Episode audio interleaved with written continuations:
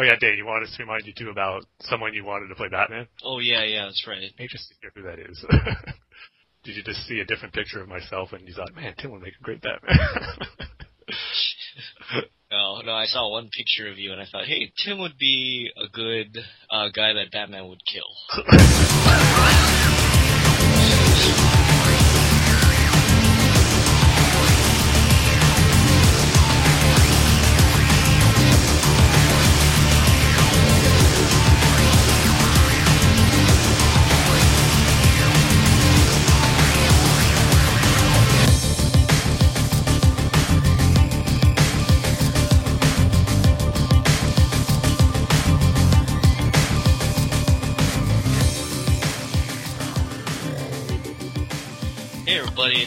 it's another Bat Fans podcast. Oh, sorry, Bad Fans Without Pants podcast. This is episode number 47, right? uh, you're 0 for 2. You messed up without pants and the order episode number. It sounded right to me. Ah. so I essentially have a batting batting average of zero right now. yes. So you gotta wait till your next plate Oh. appearance to try and make up for that. Yeah, but but you know what I noticed? Um, you know Michael Jordan. Uh, He he was actually a decent baseball player. really? Because I heard he, he, was- he was he wasn't good he was at batting all. 240.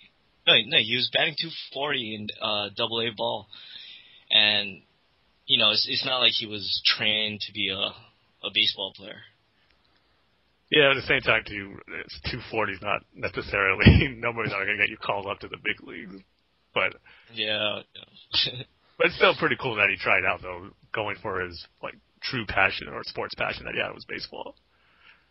Yeah, but I'm just saying, like an amateur that hasn't, you know, went through the whole college system, the high school system, and you know, just being thrown into double A ball is and and, and batting 240 is pretty impressive to me, anyway. I don't know about you, Tim, elitist. yes, you must bat over 240 for me to look at you. That's pretty impressive. I remember a friend of mine actually but- had his rookie card for his uh for his uh, minor league team. He said, "Oh man, it's gonna be worth a lot of money someday. Just you wait and see." It's about the worst. Yeah, it's worth it's worth the same as a paperclip that you can use to put it on your bike spoke, so it goes. yeah, I think he's been uh, severely disappointed with that how with how that turned out. Uh, but anyway, uh, you know, Michael Jordan and his batting average. Uh, yeah, this is Bad Fans Without Pants, and uh, everybody's here. Uh, Tim, Rob, and myself. So, uh, how about we just jump right in and do our Dark Knight Rises minute by minute commentary track for the Batman universe because they have a full commentary already. Yes, and we got to do it minute by minute because that's the real way to do a commentary. Leave the audience hanging, wondering what's going to happen Yeah. next one, next episode. Yeah, all these amateurs at the Batman universe and all these other Bat Batman podcasts. I mean, they're they're amateurs. We we're professionals. We like to go minute by minute and, And- do a commentary. I'm all about counting the thread count in the plane in the seats. You know, that, there's things that some podcasters don't talk about. They go, "Oh, look, there's Bane." It's like, look at the color blue in those seats. That's amazing. See, that's the only insight you're going to get on the minute by minute commentary. If you want to hear punches in the kicks, you can go somewhere else. If you want to hear about thread count and uh, sweat glands being used, this is the podcast you listen to. Perfectly said. All right, yeah. So keep an eye out for all those threads. Uh, not only on the seats, but on the jackets, on Bane's hood, on the army guys' uh, little flak jacket thing, and um, queue up your uh, digital download or DVD or Blu-ray to the three-minute mark. We're we're on three minutes, Tim. Can you believe it? We've come such a long way, I know we're making great progress. and yet we're so far away. yeah, there's only like 240 more minutes to go. It's not that bad. That's true when you look at it that way. Yeah. All right. So hopefully you got your uh, your uh, device or whatever uh, queued up to three minutes, and I, I'm gonna give the countdown. So Tim, are you ready? Let's do it. Rob, are you ready? You better be ready, Rob. I'm, I'm ready to go. The longer you keep asking me, am I ready? I'm still ready. Okay, That good. makes no That- sense. that- that's that's the attitude that I like from you, Rob. That's why you're on this podcast. that's why. That's the only reason, because I'm ready. we don't want to hear what you say. We just know that you're ready. All right, so three, two, one, hit play. And Bane is actually speaking. Dang it, Tim, I'm counting. Oh, I'm sorry. So what's the count now, Rob? I, I was lost at 141. You know, I thought they were blue. They're actually gray. See, good thing we're watching it minute by minute, or else we would have missed that detail. I will say though, too, it is a great reveal for Bane, though. to How it's how slowly the mask comes off. Yeah, but his voice, I mean, it's like it, it doesn't match the other people's voices. Well, they obviously had to overdub it after the Yeah. backlash they got for the prologue. When I first saw Yeah. the actual movie, it was like, oh man, they really cranked up his volume. it's noticeably different. Yeah, that very first scene where she started talking, it was like all of a sudden, like, is, is he in a tunnel? It was like, I was thinking it, it must be the type of plane that he's in. It's really causing this echo. Then somebody talks right after him. It's like, no, no, that guy sounds fine. And we're done. and we're done. That's uh, minute four, minute three of our Dark Knight Rises uh, minute by minute commentary. So, uh, in two weeks, we're going to be doing minute four to minute five, and hopefully we'll see some action. It's not just people talking and a plane. I think we got a few more plane shots because that's where this last one ended. The shot at the back of the plane. Oh, yeah, We got a few more to go to ah, until dang bullets it. start flying. We're so close, Tim. We're so close to smashing, finally.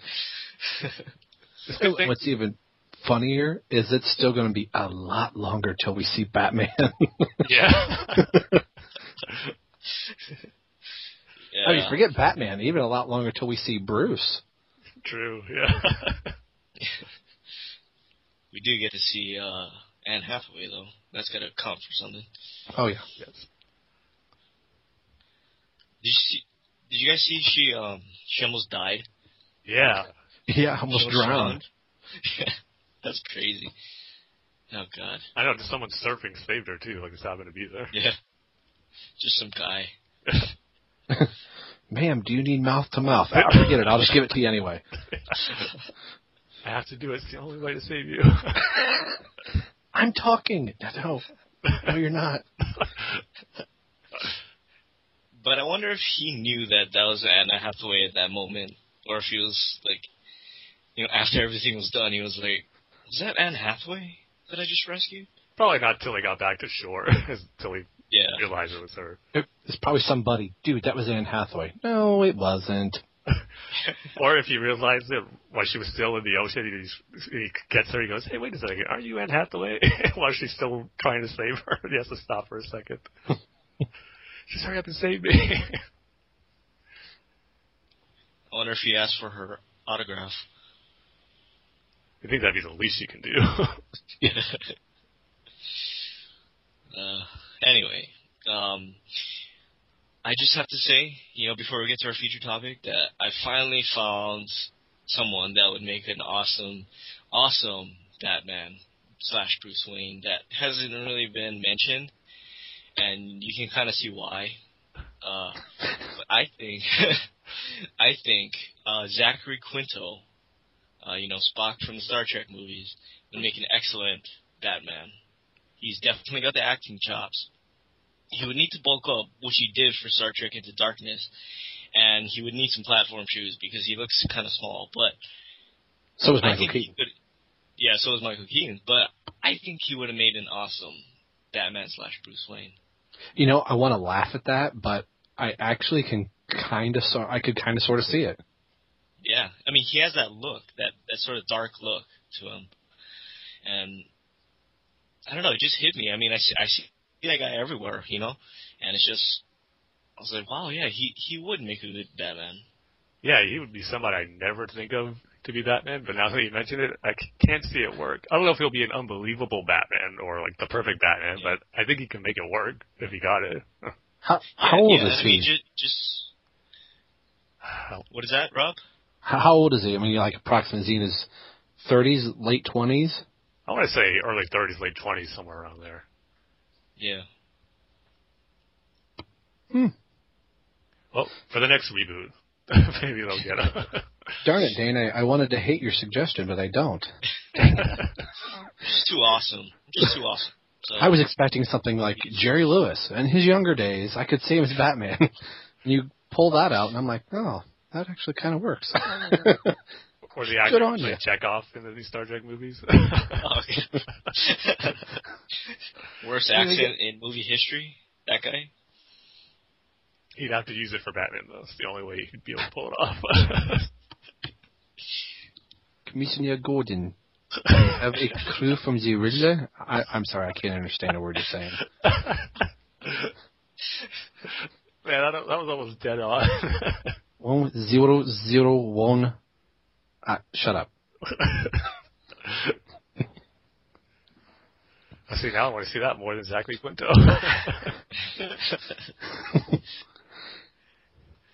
I, Uh, you've probably seen those uh, uh, NFL commercials where where they overdub, you know, the, where their mouths are moving. I forget what that's called. Where it looks like they're saying the actual words, like I'm, I'm going to go shopping later.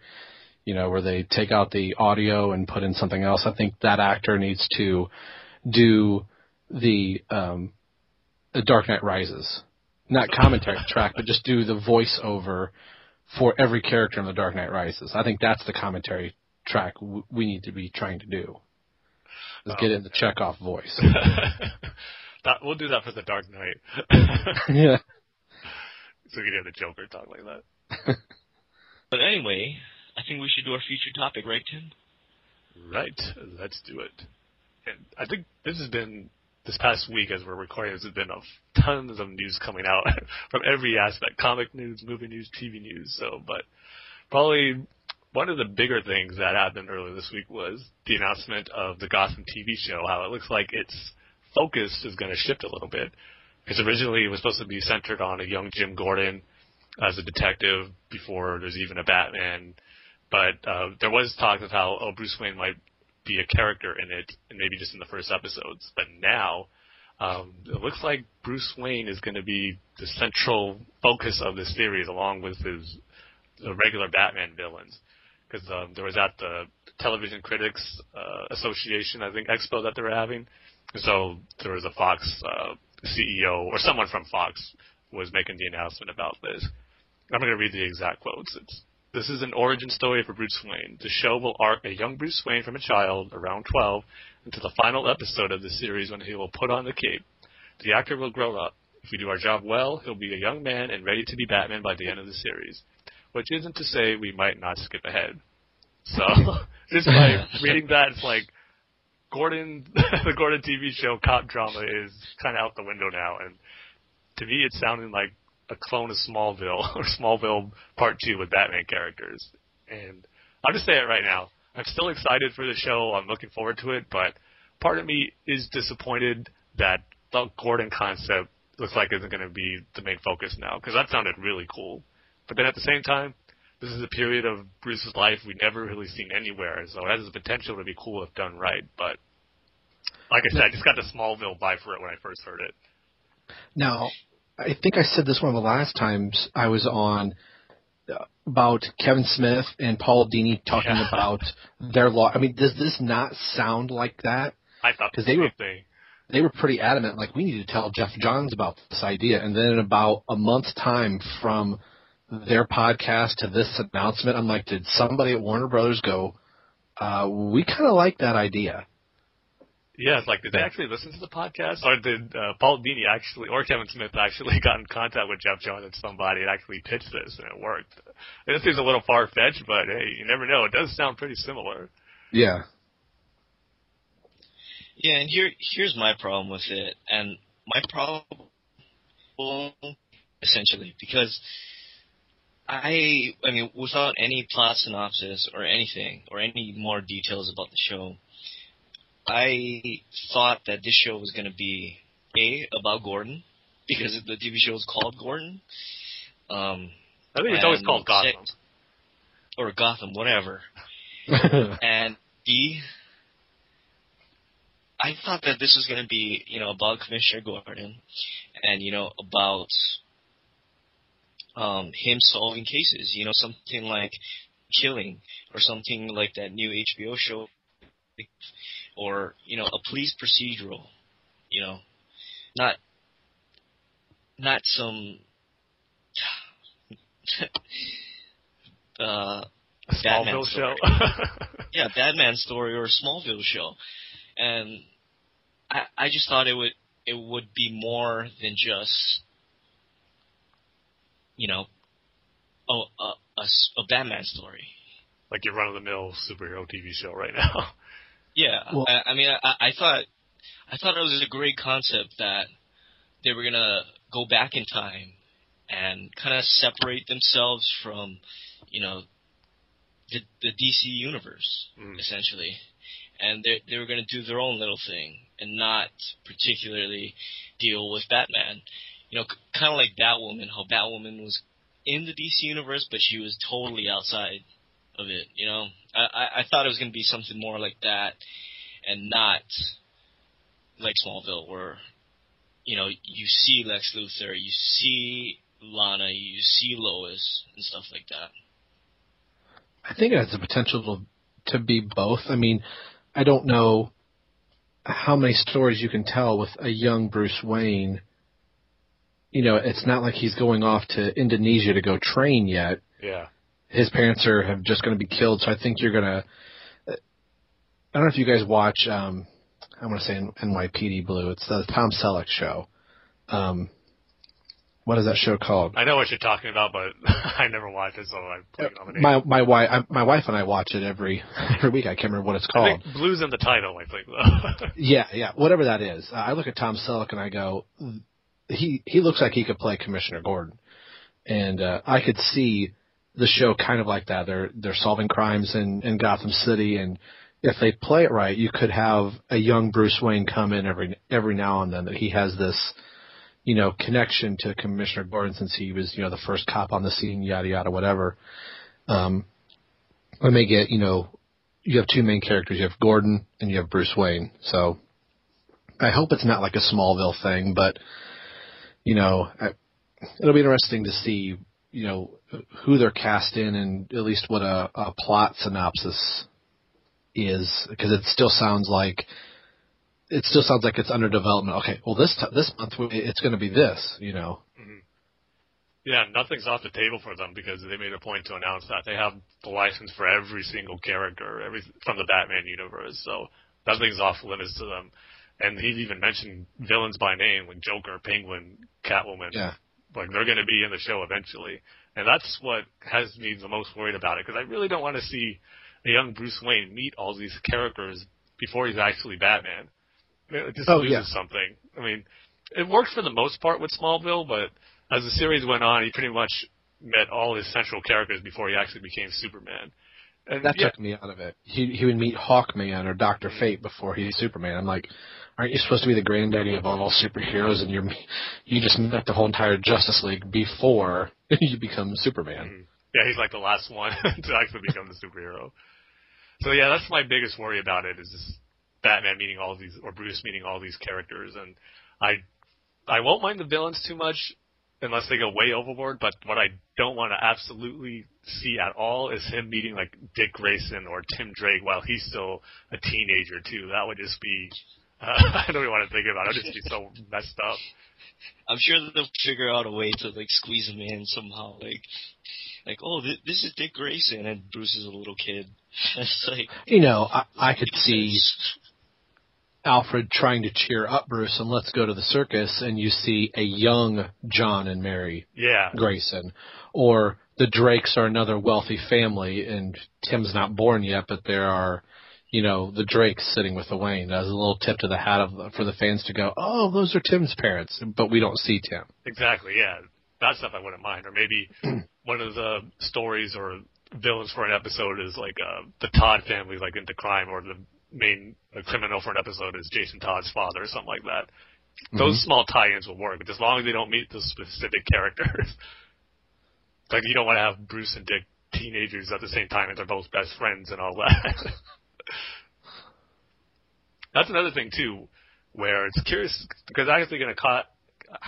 Obviously, have to cast a young kid to play Bruce Wayne right now. They're looking for a 12 year old, and who's to say he's still going to be the, right for the role when he actually ages for the point where they want the series to end, where he is an adult?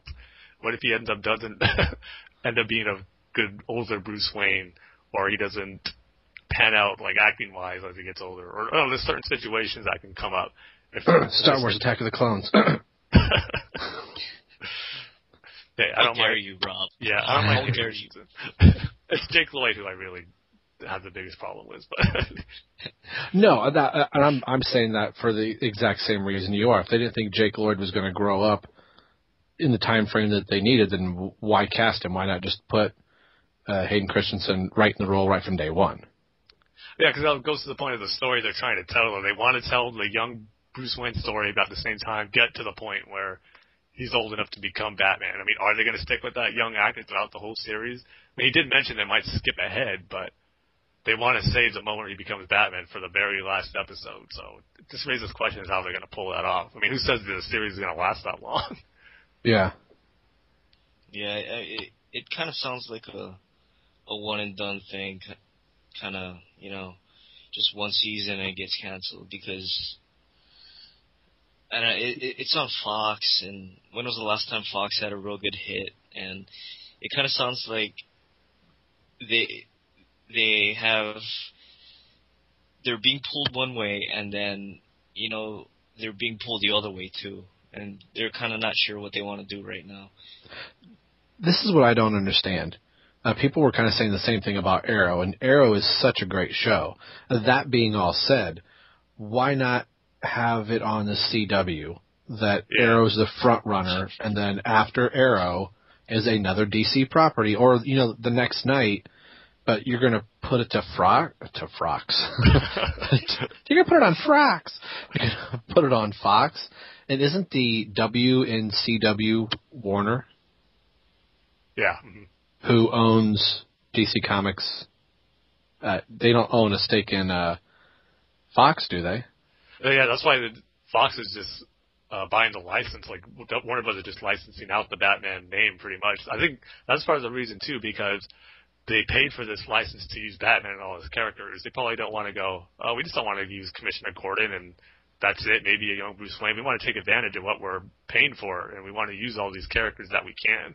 So maybe Huh. that's part of the thinking where they want to try to cram in as many familiar Batman characters as they possibly can to make it work. So I think that probably has something to do with it too.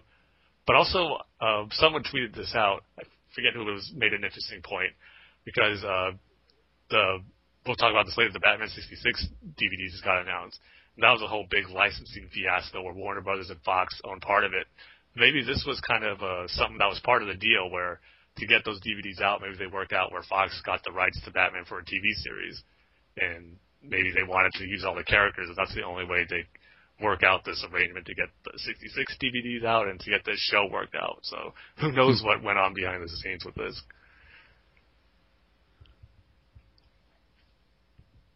I don't know. It, may- may- maybe I'm just being pessimistic, but thi- this seems like a one and done thing. Yeah, like One said, season and it's gone. it'll be curious to see how many stories they can get out focusing on a young Bruce Wayne. Like I mentioned before, Yeah. It has the potential to be good if, since it's stuff we've never seen before in Bruce's life. Because I'm just thinking back to that awesome Arkham Origins trailer that had that showed the different stages of Bruce's life as a Oh, kid, yeah. when his parents got killed, when he was at school, when his training. So if we kind of get more focused on what his life was like during his teenage, preteens era. It could be cool. It just all depends if the stories work. But at the same time, I know what you're saying too. It's uncharted territory, and that Gordon story sounded so good that having that cop drama set in Gotham was a young Gordon. Yeah, It's- it's a serious, deep, you know, police procedural drama, and and not you know in in the form of CSI or these these other these other shows like Law and Order. You know, something deeper than Blue Bloods. So I'm sorry. I was that was the name of the show I couldn't think of. Okay. But yeah. I, sorry, sorry, Dane. I'm just shouting out random words. Corn on the cob. But but you mentioned uh, Arkham Origins, and I have to say that was the biggest letdown of Origins. I'm not seeing those We didn't get to see any of that. Yeah. Biggest Yeah, letdown. I was kind of expecting that, but it, I was kind of hoping, oh, maybe it'll be something down the line with some DLC stuff. But um, another thing too was that I thought this had the opportunity to connect with the upcoming movies with Ben Affleck, because since they're going to be telling Bruce Wayne as a kid, they could just say, oh yeah, this is the Ben Affleck Batman when he was a kid. But now they're saying this could have no connectivity to any of the upcoming movies or even I think Arrow and the Flash series. This is going to be its own thing, so it's going to have no connective tissue to any DC universe stuff, unless they bring in their own. But it looks like they're mainly just going to focus on Batman, and it just makes you think too, as far as whenever there are new solo Batman movies, that that's going to hurt the show. Where okay, you can't use this villain now since the movie's using it, or they're just going to kind of do whatever since they have the rights to it. It's actually kind of surprising too because you know how paranoid Warner Brothers is, is having two of the same characters on TV and movie at the same time, and yet we're going to get that now with this series. So Yeah. was kind of surprised that they actually uh, got the green light to go ahead and do that. Yeah, it's not only that. It's it's like what's what's um Gordon's role going to be in this show? Yeah, If it's not about him, um, then then what's going to happen with him? I mean, i- i- is he going to be like how he is in the movies? And I'm not talk I'm not talking about the Christopher Nolan movies. I'm talking about the Tim Burton movies where he, you know, you just see a scene of him looking up at a building, and that's it. Or is he going to be uh, an essential part of the show? What was the comic book series that was that Rucka? Was it Gotham Central? yeah. Yeah. That was good. I mean, it, if it was like that, that that Gordon's kind of the main focal point, but you could have an episode that's Harvey Bullock. You know, that Gordon is still there. You get it from Bullock's perspective, or Renee Montoya, or you know whoever, and then you know you still throw a little Bruce Wayne here. You throw Professor Jonathan Crane trying out his new fear toxin on his students. You know, uh, tip of the hat to the Scarecrow. If it's things like that, that would be kind of cool. But if it's like you guys were saying, the Smallville, here's the wink wink hero of the day. We're going to slip in here the villain of the day. And Bruce Wayne's still only 14 years old, but he's going to see the Joker. Yeah. I think that's a lot of people were hoping for too. That it was going to be Gotham Central, like it was going to be stories based off those off that series, or at least take inspiration from it. But it doesn't look like that's going to happen now. Here's what Commissioner Gordon, or sorry, not Commissioner Gordon, because he's going to be a Detective Gordon or whatever. Here's his, here's what his role is going to be. His role is going to be John Cusack in every movie he's ever been in. He claims masculinity, but you never see it. So he's going to be sitting behind his desk doing nothing. Yeah, yeah. It's, it's going to be like But you know, he's going to have the reputation. is- it- yeah, he's gonna be like Co- Commissioner Gordon is gonna be our main guy, but he's gonna be sitting behind a desk writing on a notepad. Uh, don't say that. That's gonna be his only scene. So instead of Pushing Tin, it's going to be pushing Gotham. Yeah, pretty much. Uh, or it's gonna be like, uh, hmm. Serendipity. oh god, Constantly searching for for Kate Beckinsale. yeah. For Bruce Wayne, I saved this kid, and I keep seeing this guy in a rubber costume. Yeah, or um, what's that movie called that he was in? Uh, um, saying anything, where he uh, he's holding a a boombox over his head with Peter Gabriel playing for no apparent reason. You're mentioning movies I have never seen, so Uh, one of my don't- you don't favorite, need to. well, one of my favorite John Cusack movies is um, Grosse Pointe Blank. never seen it. Me- Dan Aykroyd. It's that I think that's more the one that he jumps out of from behind the desk. That's very descriptive of you. I'll take your word for it, Rob. Thank you. I'm out. Leaving on a high note. what about the Raven? you guys seen that? Uh, uh, about Good. five minutes of it. Yeah, you don't have to see that. Here's what I'll say. John Cusack Yes, he's made some crap like The Raven, uh, uh, Con Air. That movie was crap. Um, what what other crappy Eight Men Out? That piece of crap movie. Was that a piece of crap movie? Yeah, I didn't like it. Okay. Did you guys like it? I've never seen the whole thing. I No. I kind of liked it, and I kind of forgot he was in it. um, What what, was the- what other movies?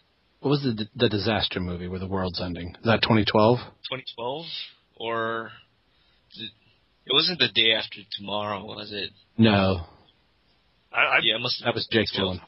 I don't think I've seen any of his movies, probably. Have you seen uh, Stand by Me? no, actually. Uh, well, he's barely in that one, so. Um.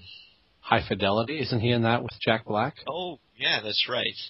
Yeah, he was in High Fidelity. Even though that movie was kind of like, yeah, it was kind of crappy, but everybody seems to like it except for me. I don't know why. I, I got a buddy of mine that loves the crap out of it, and I'm like, it's it's okay, but he quotes Yeah. it like it's the Big Lebowski. I'm like, dude, that is no Big Lebowski.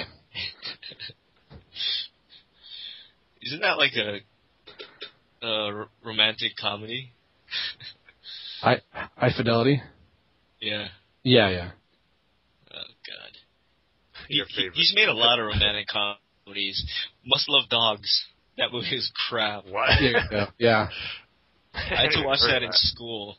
I had to watch that in school in case anybody's wondering why I saw that movie. Well, and I want to know why did you have to watch it in school? Were you in detention? No, because it was the last day of school, Ah. and the teacher didn't really want to teach, so she just put on Must Love Dogs. Did it have Star Wars or something to watch? I'd rather watch the Christmas special than Must Love Dogs. Did he end up loving the dogs? That's, yes. oh, he ended up loving Diane. Uh, Keaton. no, not Keaton. Not. Uh, uh, Kent. Uh, what's her name? yeah, yeah, Oh, Ma Diane. Kent. Diane Lane? Diane Lane. Diane yes. Lane, yeah, yeah. So they fell in love, and that was the end of the story. Just like Serendipity, just like uh, High Fidelity, just, Just like- like, Grosse Pointe Blank. Was it? Yep. Yep. He falls in love with the girl at the end. Yeah. No, that's what I thought. I'm starting to get a feeling what our uh, rating scale is going to be for this episode. Movies. How many movies? so with John Yeah, Cusack movies. Okay, he- he- here it is. John here it is Cusack right now. is- Right now. that doesn't Yeah, impress me. yeah. Oh no, John Cusack movies where he falls in love with the girl at the end. Oh, there it is. Yeah. And I vote all of them. I think that's the fastest we ever came up with a rating scale. But um, yeah, yeah. S- Stand by Me. He didn't fall in love with any girl. He he died in a car Oh, accident. yeah. Spoiler alert, by the way, if you haven't seen uh, Stand by Me Thanks. or read the book. I just told you I never saw it. Uh, Oh, my bad, Tim. it's only been out what out for what uh, 25 years or something like that.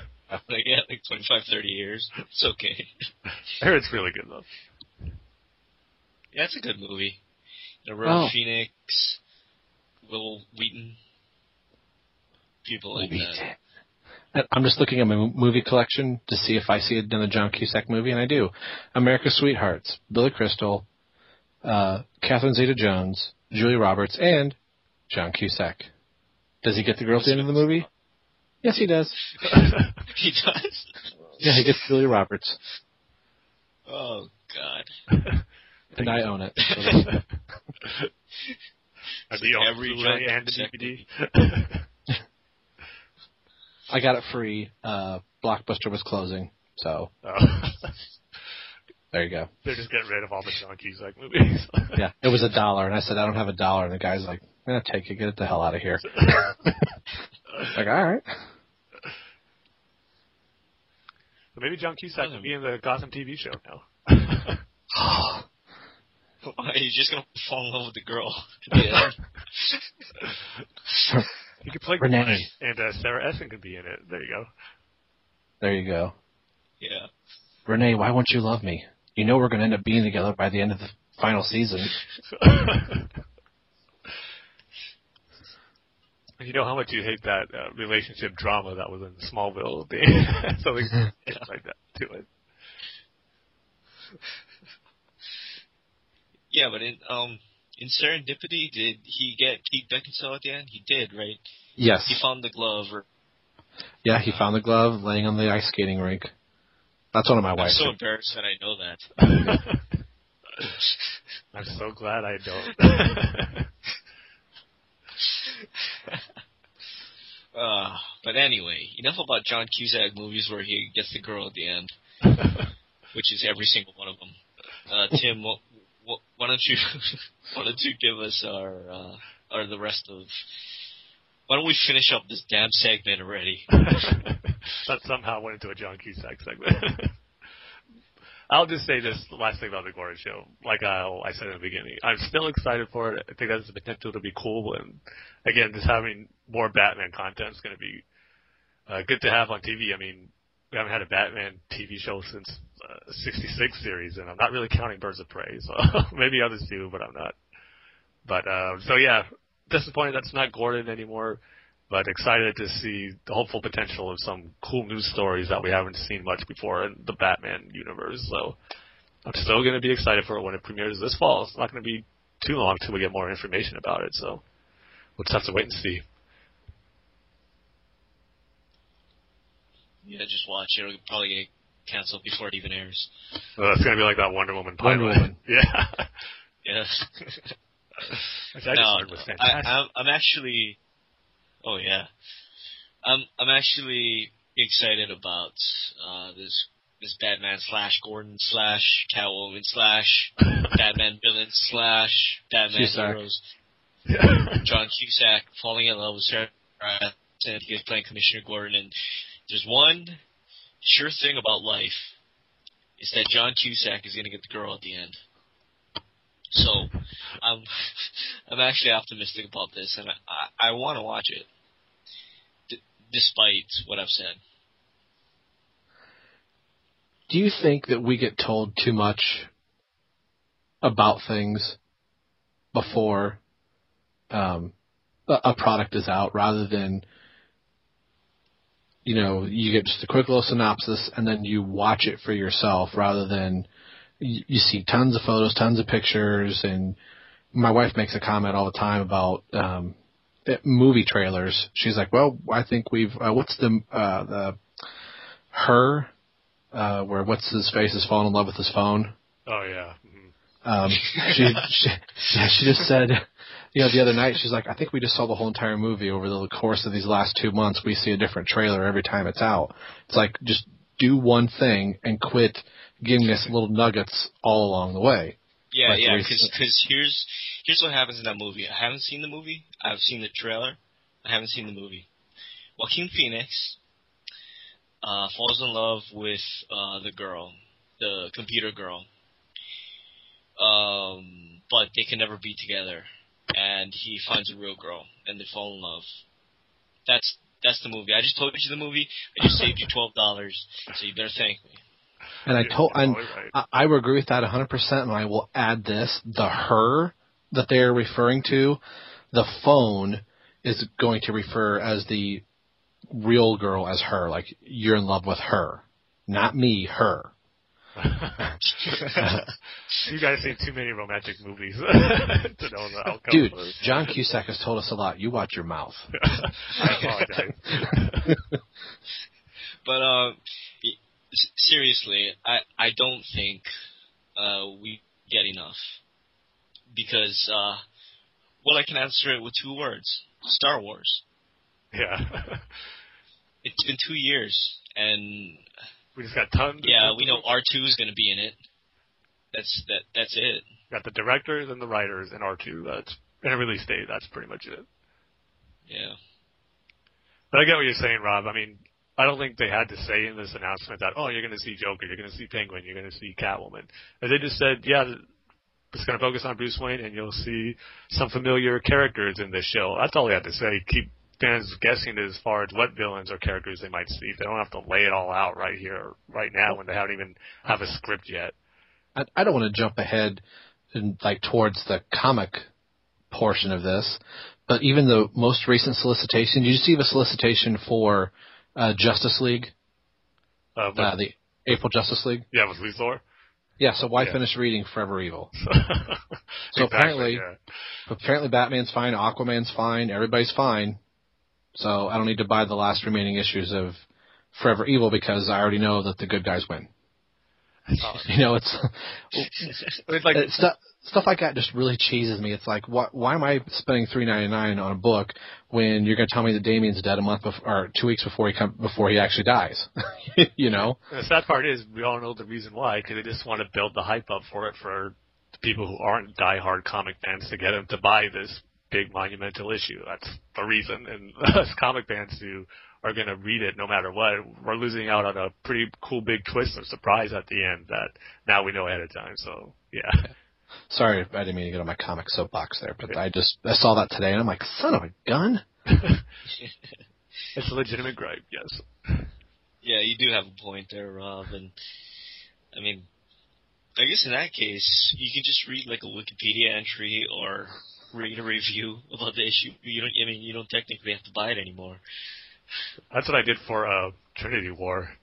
Before I got Forever Evil number one, just got caught up on what happened that way. Yeah. But I will say this for the Gotham TV show and all this news that happened. At least it's official announcements and news. This isn't speculation because man, going to the Batman Superman, tons and tons of rumors and flying out left and right. It's like I don't can't remember a movie that has this so many rumors that contradict each other. I mean, you got this guy playing Green Lantern. Oh wait, The Rock is going to be in a DC movie. He might be Green Lantern. Or Jason Momoa has dropped out. Oh, wait, he's playing Aquaman now. Or the movie's going to shoot back to back. Like, man, I can't believe this. Uh, who was the guy that was going to be supposed to be Doomsday or Yeah, Jason Momoa, I think. It yeah, yeah, yeah. Yeah. So so you went from Aquaman to Doomsday, and then to um. Uh, who else? No, it was actually Doomsday first. Then he dropped out, Doomsday. and then Yeah. now he's Aquaman. That's what, the, the rumors are. Yeah. Dane, do you remember? I, I, I don't know. Uh, wait, hold on one second, Rob. Okay. I, I don't know anything about Hollywood, but I'm sure that an actor doesn't get offered a role three times, three different, three different roles, three different times. Maybe twice because you like the actor and you go, oh, I might have Yeah. another part for you. But yeah, three times. Yeah, like like, like Cillian Murphy. yeah. Batman exactly. Begins. He screen tested for Batman. He wasn't the right role. He wasn't right for the role, so they cast him as Scarecrow. But three times for three different characters, and three completely different characters, is I don't know. It's not like he's auditioning for cop number one, cop number two, cop number three. Yeah, exactly. I mean, you can't see the But, um, parallels or the similarities between Doomsday and Aquaman.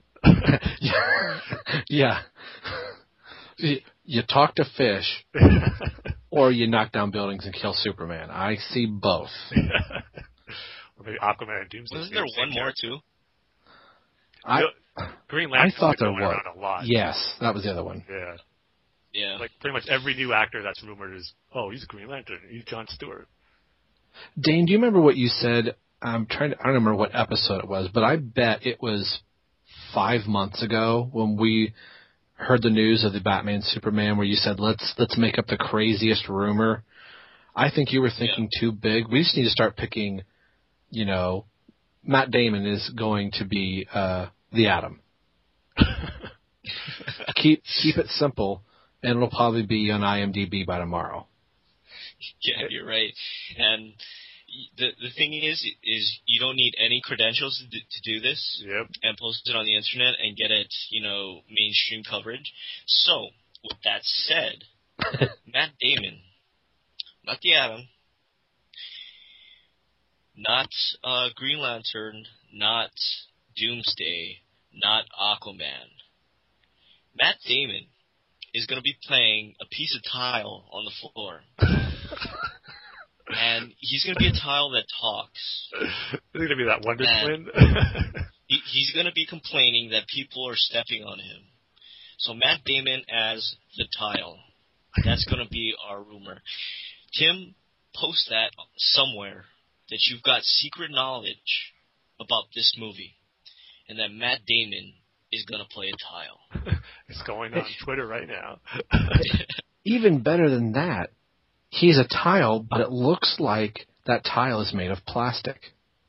Uh oh, it's gonna be a twist that I think I know what's coming. Yeah, there's going to be a slight twist in things. The end credit scene. But unfortunately, unfortunately, Matt Damon declined on the tile role. So, Warner Brothers offered him a role as a piece of glass. he again denied or declined the role. So Matt Damon is going to be playing a wheel on the Batmobile. oh man, I thought you were gonna go through all the different kinds of materials. Yeah. Plastic, Not not even the driver's brick. side. the back right tire. so Tim, please post that on a relevant news site. well, I'll have to do it a few months apart. I mean, let the Oh yeah, piece of you're right. tile yeah. last for a while, then we'll go to the uh, glass, and then we'll go to the wheel. so, like in a year's time, we'll have three different roles. Because I think Bryan uh, Cranston has been cast as Luthor like three different times now. And, and I love it when they say, uh, Bryan Cranston said there's no truth to the rumor that dies down a month later. He has reconsidered the role of Lex Luthor. yeah, and it's confirmed can't- now. Yeah. Yeah, this thing Yeah, got way out of hand. it's like almost an annoying part. It was like, man, just wait for the official stuff. Come on. And Yeah, then- the thing about the Bryan Cranston thing was people pointed the finger at him because he had a, he had a shaved head. He had a shaved head because of Breaking Bad. exactly. Yeah. Yeah. So, but but now he doesn't have a shaved head. But yet that rumor never never goes away, no matter what. He gets cast as Luthor, and then he, he refused to shave his head. to be like Gene Hackman with the wig. You know, we were Whatever saying happened to um. Go ahead, Rob. No, so you were we were saying something about Star Wars that we haven't seen anything. Would you rather see like okay, here's the cast of everybody. There's Ben Affleck as Batman, Cavill as Superman. You you have a picture that goes with the name of everybody, that nobody's secret, and then you'll be like, okay, we know who's in the cast of the movie. We don't know the plot, but we know the cast. Or do I you? no, j- just like the main characters. You know, Luke, Han, Leia. You know, if Luke has a kid, I know there's that rumor now that uh, the guy from Breaking Bad is going to be Luke's son. Uh, you- Mhm. j- just the main stuff, not not the stuff that pertains to the story. Just you know, Han, Luke, and Leia, C-3PO, um, Chewbacca, maybe. you know, just just main stuff, not you know, Luke is Luke, you know, turns to to the dark side of the Force. Right. Yeah. That that's what I mean. That you you have your principal cast. That as soon as they say Star Wars is going to be out in 2015, bam! Here's here's the main principal cast without giving away to the secret person that's the plot twist. You know, like you said, Luke, Han, Leia, Chewie, Millennium Falcon, whatever.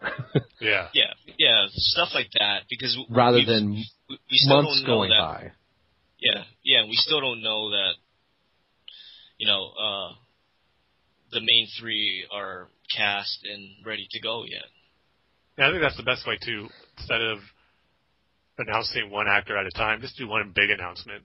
Because if they are eventually going to do a Justice League movie, just get all the actors out at the same time. Don't announce. So this person's playing Aquaman, then six months later, this person's playing Green Lantern, and then this person's playing the Flash. Just get it all out there.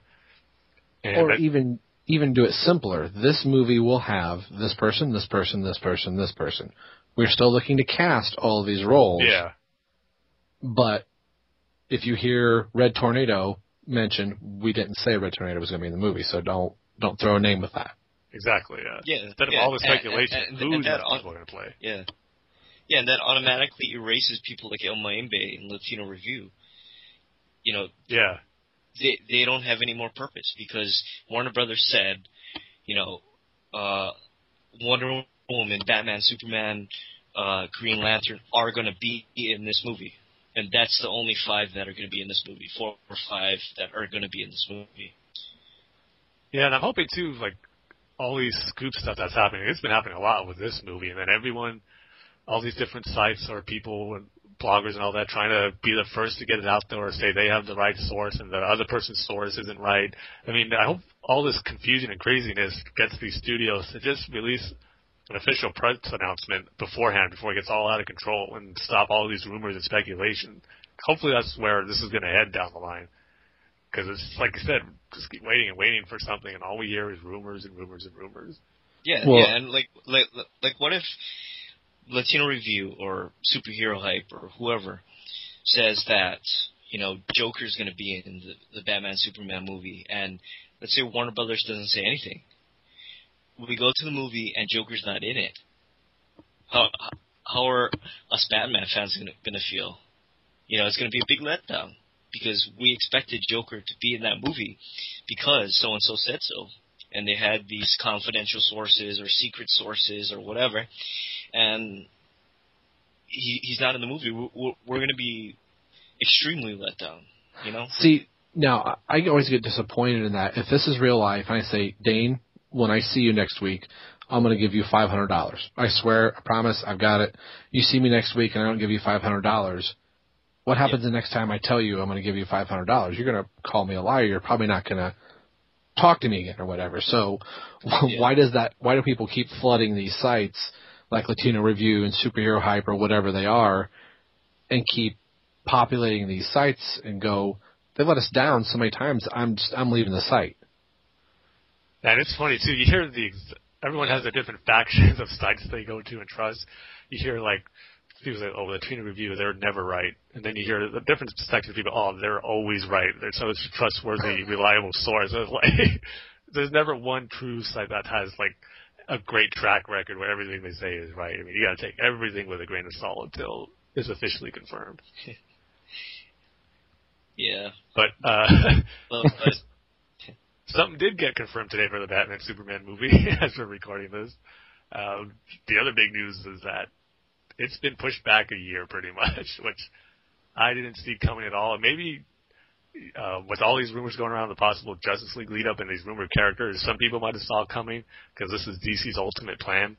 But it's official, yeah. It's going to be a even longer wait.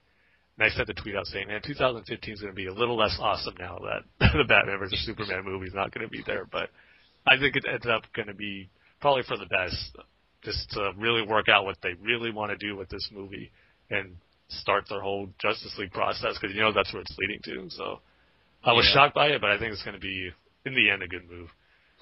It's it's funny seeing, uh, you know, right before we started recording, I was on Facebook and Twitter and you, you name it. I was just checking everything, and people were pointing out, you know, just a few months ago, or not even a few months ago, probably a week ago, people were complaining that DC's rushing this. They're Yeah. throwing too many things. They need to take time. And now that DC was like, you know what? I think we need need new bleh, do need to take some time and some speech uh, lessons while we're at it. Um, I'll join you in that too for the speech lessons.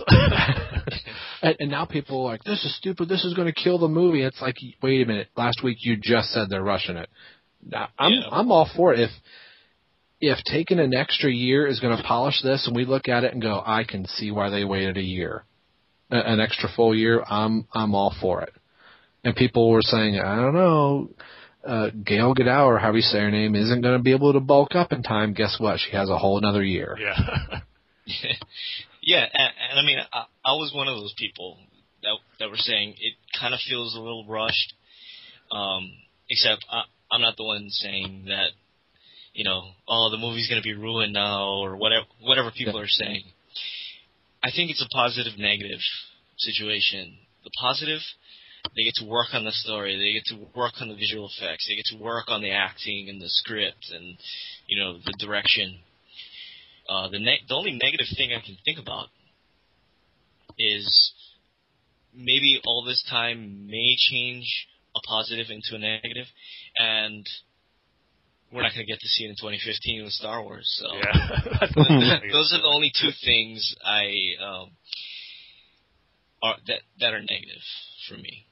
I really think that what they want to do with Justice League, because you hear all these rumors, like we've been talking about these different characters. I think it just got too big to do everything they wanted to for 2015. And they said, okay, let's just take a step back and really decide what we're, we're going to do. Is this going to be a Justice League lead-in, or is this movie eventually going to end up just being Justice League with all these characters?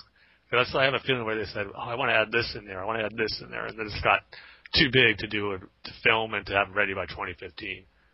And then plus two, we just announced a, I think a month ago, or maybe a little longer, but about how they're getting a new script writer where it's not just going to be based on David Goyer's script anymore. So I'm sure that factored factored into it too, as far as getting that pushback. So just all these different things. And I think Warner Brothers' official statement said that they want to realize fully their vision and given the complex visual nature of the story. So Yes. pretty much what we're talking about, yeah. Yeah, and uh, I mean the the negative part is they may overthink it, Mhm. but you know, at, at the end of the day, there's more positive than negative. Yeah. And you know, if they need more time, take more time. You know, I can wait. I'll be kind of uh, antsy and anxious in the in the meantime, but you know, take all the time you need, and I want to see this movie.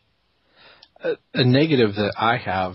I mean, we were probably what a few weeks from some really serious um, production yeah. being being actually filmed, and that's 45 minutes from my house. Um, like I was dead set. My wife's like, "That's going to be in mid February. It could be cold and weather." But I'm like, "Ooh, that's going to get pushed back to spring. That's going to make a nice trip." But I was thinking we are this much closer to getting to actually see what Ben is going to look like in the bat suit. So does that push that back? I would kind of hope that to kind of maybe appease some of the fans that really wanted to see what Ben was going to look like in the bat suit. Do you show that photo in the next, I don't know, two months, and then people go, now they have two years to complain this suit is horrible, or do you just hold on to it until you're already filming? What would Yeah. you do if you Warner Bros? Would you say? Would you show it to be like, well, we're going to show you what Batman and Superman look like in this movie? I don't know if that's what they'll do, but I think they have to do something to kind of ease the blow of this delay. I mean, either announce fully, like all the characters you're going to have, if it's going to be a Justice League, announce that, or like you said, show a picture of Ben Affleck in the Batman costume, or at least the picture that Zack Snyder showed Kevin Smith, just to give us Yeah. an idea of what it's going to be. I think they have to do something. And also, too, it makes me think of Man of Steel, how uh, that process went, because that filmed in 2011, and it was wrapped up principal photography like in 2012, and the movie didn't come out to 2013. So I wonder if this is going to be similar to that, or they're just going to delay the principal photography of it till 2015, and then it'll come out a year later, or 2014 is maybe just going to be all pre-production stuff and working out the script. So we'll see how that goes too. Yeah, I, I would say, um, you know, release a picture of of Ben Affleck in the Batman suit because you know people right now have kind of lost their faith and, and are angry Mhm. with this announcement. And you know, Rob, you you read all those comments on Facebook and Twitter and all that stuff. So I think you need to release something right now to appease fans, or you know, um, just to keep their mind off of this movie's going to come out in two years. when I'm trying to remember when the Man of Steel came out, we got um, the picture of Superman thrown into the vault, which Yeah. when it was just a still picture, I mean that that picture happened so fast in the movie that I was like, man, that's a fast freeze frame. But you know, we just had that one image for so long, and people were trying to. You know, you fully really couldn't see the suit, but you could tell it was blue. Even if they did something like that, where you you can tell that it's Ben in the suit, and you can kind of maybe see there's some gray in it. Is it is it blue cow? Is it black? You know, a, a little teaser to kind of like we were saying, a little bit to make us go, that looks kind of cool. You know, uh, all right, I, I could I can wait a year extra. Yeah, exactly. They got to do something to get the hype back up for it, or the excitement for it back up again, because, like you said, it's mainly disappointment now. for most fans. It seems like anyway. That would be Yeah. the smart thing to do. when that when that picture came out, uh, Hen- Henry Cavill, the first picture, didn't everybody hate that? of course they did. Oh yeah. The tone was too dark. Well, and I yeah, it's it's it's going to be darker and and I did not think but when I first we saw like an, an official like the Entertainment Weekly, you know, beauty shot of Henry Cavill. I went back to that picture and I could have swore it was two different people. It looked like his hair was combed differently or whatever, and you know, here it's from the you know fight or whatever. But I just did not think that looked like a a, good looking person to play Superman. I thought, wow, he just it looks kind of like a doofus. But you know, once you see the the nice official photo that's not all dark and everything, you kind of go, oh, okay. But Yeah. you something. see, I, I I was the total opposite on that. First time I saw Henry Cavill or or that picture, I was like, yeah, that that looks like Superman. That that looks like a, a Superman that I would want to watch. Yeah, I kind of had the reaction like, oh man, this is a cool shot, but at the same time, it's like, it doesn't necessarily look like the Superman I've seen all these years, but at the same time, it still did. I just got the feeling like, oh, this is a good updated version of Superman. it just looks cool to see him in that pose and have that destruction of that vault right behind him.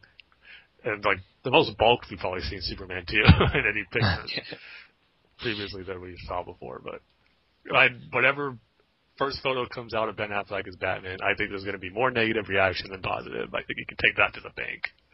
yeah, Unfortunately, Yeah, but I mean- with with the bat suit, they they would have to do something severely wrong to to piss off fans or to to make us hate it. Yeah, to make us hate it, it'd have to be really bad. It would have to be George Clooney bad. yeah, the, the the silver suit. I may be a little But- critical on how- the length of the ears, but we'll see. Because I like, I, I'm kind of tired of the small, tiny ears. I need, I want some good, long, proportioned ears. yeah, you see, I like that. I, I like this Yeah. shorter ear. really? Yeah. I I don't What's like wrong? them. Yeah, I don't like the real short Adam West ears or the like Daredevil porn ears. Somewhere in the middle there, the what's it the the Goldilocks ratio. Not too long, not too short, just right. I don't like the, you know, Neal Adams, you know, five foot ears, but Yeah. the tiny Jim Lee ears aren't that good either. I'll say I want more of Michael Keaton's uh, cowl ear length than uh, Christian Bale's. I think the Michael Keaton cowl had the perfect length for the ears. Yeah. All I want to see is eyebrows. On the Gotta have eyebrows. well, you'll definitely see that on the Batman 66 show now that's going to be on DVD pretty soon. Yes, finally, finally, it's coming to DVD. Um, I've only seen like a couple of episodes, most of them on YouTube that have gotten taken down. Uh, but you know, it this show is perfect for that Tuesday night when you have nothing to do, like absolutely nothing to do, and uh, you don't want to stay out late. You don't want to go out because you don't want to stay out late because you gotta you gotta go to work but you kind of want to watch something. This show is perfect for that, and as soon as it comes out, I'm gonna get it. Now, initially, I was upset when I first read the press release because the first words I read were DVD. Why does it not say Blu-ray? Yep. Blu-ray DVD. So are we going to get, which I know they say don't look a gift horse in the mouth, but uh, what I fear is we're just going to get a DVD transfer that will will look good, or maybe even in high definition. There'll be no special features, no nothing. It'll just be straight episodes. Here you go. Shut up. Here's the show. Which I'll I'll be thankful for it. I'll buy it when it comes out, but I'll be going. Why wasn't this in Blu-ray? Where we've waited what 30, 30 years, forty? Yeah, I don't, has it ever had a home release before? I don't like on VHS or No. anything. I don't think so. The the, o- the only thing official is the Batman movie, Yeah, that's it. and I have that on Blu-ray. no, no, it's it's more like 50 years, Yeah, almost 50 years, like 48, for 47, something like that. Anyway, sorry, let me interrupt you, Rob. No, no, no. Yeah, I just I, I instantly went like this day and age. You know, seeing something on DVD, I, you would think it'd be full guns blazing with us. They did say box set, so I'm like, okay, with a box set you tend tend to get stuff, and maybe that's just the generic thing. Like we we said DVD, but we meant Blu-ray also. So Yeah, I, I might be wrong in this, but I remember a long time ago when they were trying to get these DVDs out. I remember hearing they did create some documentary stuff or special features for the DVD set whenever it eventually did come out.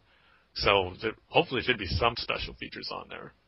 We'll see how much, but um, for me, I don't know if this makes me a bad Batman fan, but I wasn't necessarily too excited about it because it wasn't something where, oh, I've been waiting so long to get these on DVD. I know there's tons of Batman fans who have, and that's cool that they're finally getting it, but I just can't really picture myself being so anxious to get in and can't wait to get home to pop in that version of Batman to watch.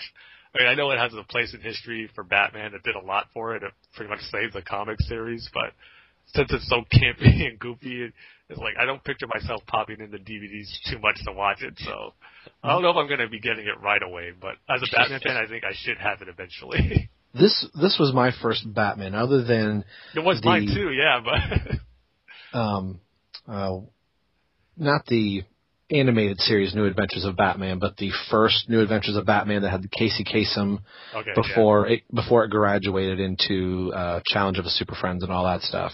I remember watching that um, on our local, you know, TV channels here, and then going to a cousin of mine's and seeing the live action. I was just like mesmerized by it. Um, and granted, you know, I, I was a kid and all that stuff, but even now, just watching the '66, you know, uh, Batman movie, yeah, it's cheesy and campy, but it's it's nice to be able to to have both versions, and I I, I would want it for nostalgia reasons, and yeah, I would probably do like I normally do, watch any bonus features and stuff like that, and go to those favorite episodes that I had, rather than watch episode one all the way through episode what is it, sixty five or something like that.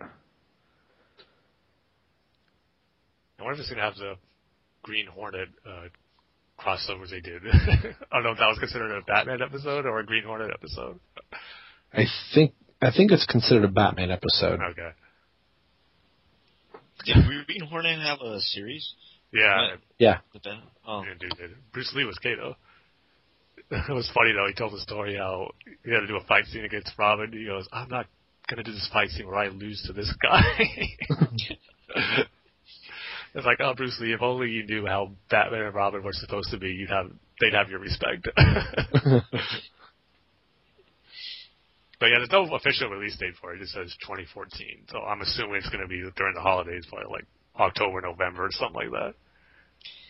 I hope th- this is because like what one or two years ago we got an announcement that they were close to a deal and that DVDs were going to be coming out, Yeah, and that didn't happen until this year. And I hope this isn't just another, you know, uh, you know, we got that deal done. Now the DVDs are coming out, and we never see them. Well, I think that was the that was the step all along. Like I'm, I just picked up the uh, Catwoman action figure um, right before Christmas, so it's like once that first announcement came out, it was like okay, the T-shirts started coming out, then action figures. I think this is like the the granddaddy. Like finally, here are the DVDs. Now we have. We've completed our, you know, our, our licensing agreement. So I think this is kind of like the the last thing, rather than put out the DVDs first, then try and sell toys and action figures. They did it in reverse, sell the shirts, the games, the hats, and all that stuff, and then to build up the hype for the DVD. So Yeah, well, it'll be the DVDs and then the Blu-ray release. The- yeah. the last one. and then I'll have to buy that because Yeah. there'll be a bonus disc in that. of course there will. Something new. And speaking of bonus disc, real quick to get off a little tangent, has anybody bought the Ultimate Dark Knight box set thing Uh, yet? I want to. Okay. There's other stuff I've been I want to get beforehand. Since I just can't buy anything I want right away, and that one's kind of got pushed back on my want list. So eventually, I'm definitely gonna get it though. All right, well, hopefully when that comes out, Tim, will be. I don't know.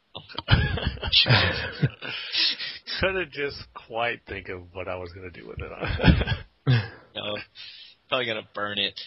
But now that I know that you hate the 66, I mean the, the Batman uh, 1965, 66 I don't uh, hate series, it. movies, I have to say, Batman the animated series, it really sucks. I hate it. It's the worst animated series ever made in the history of television and or moving picture. How dare you? Even as a joke, how dare you?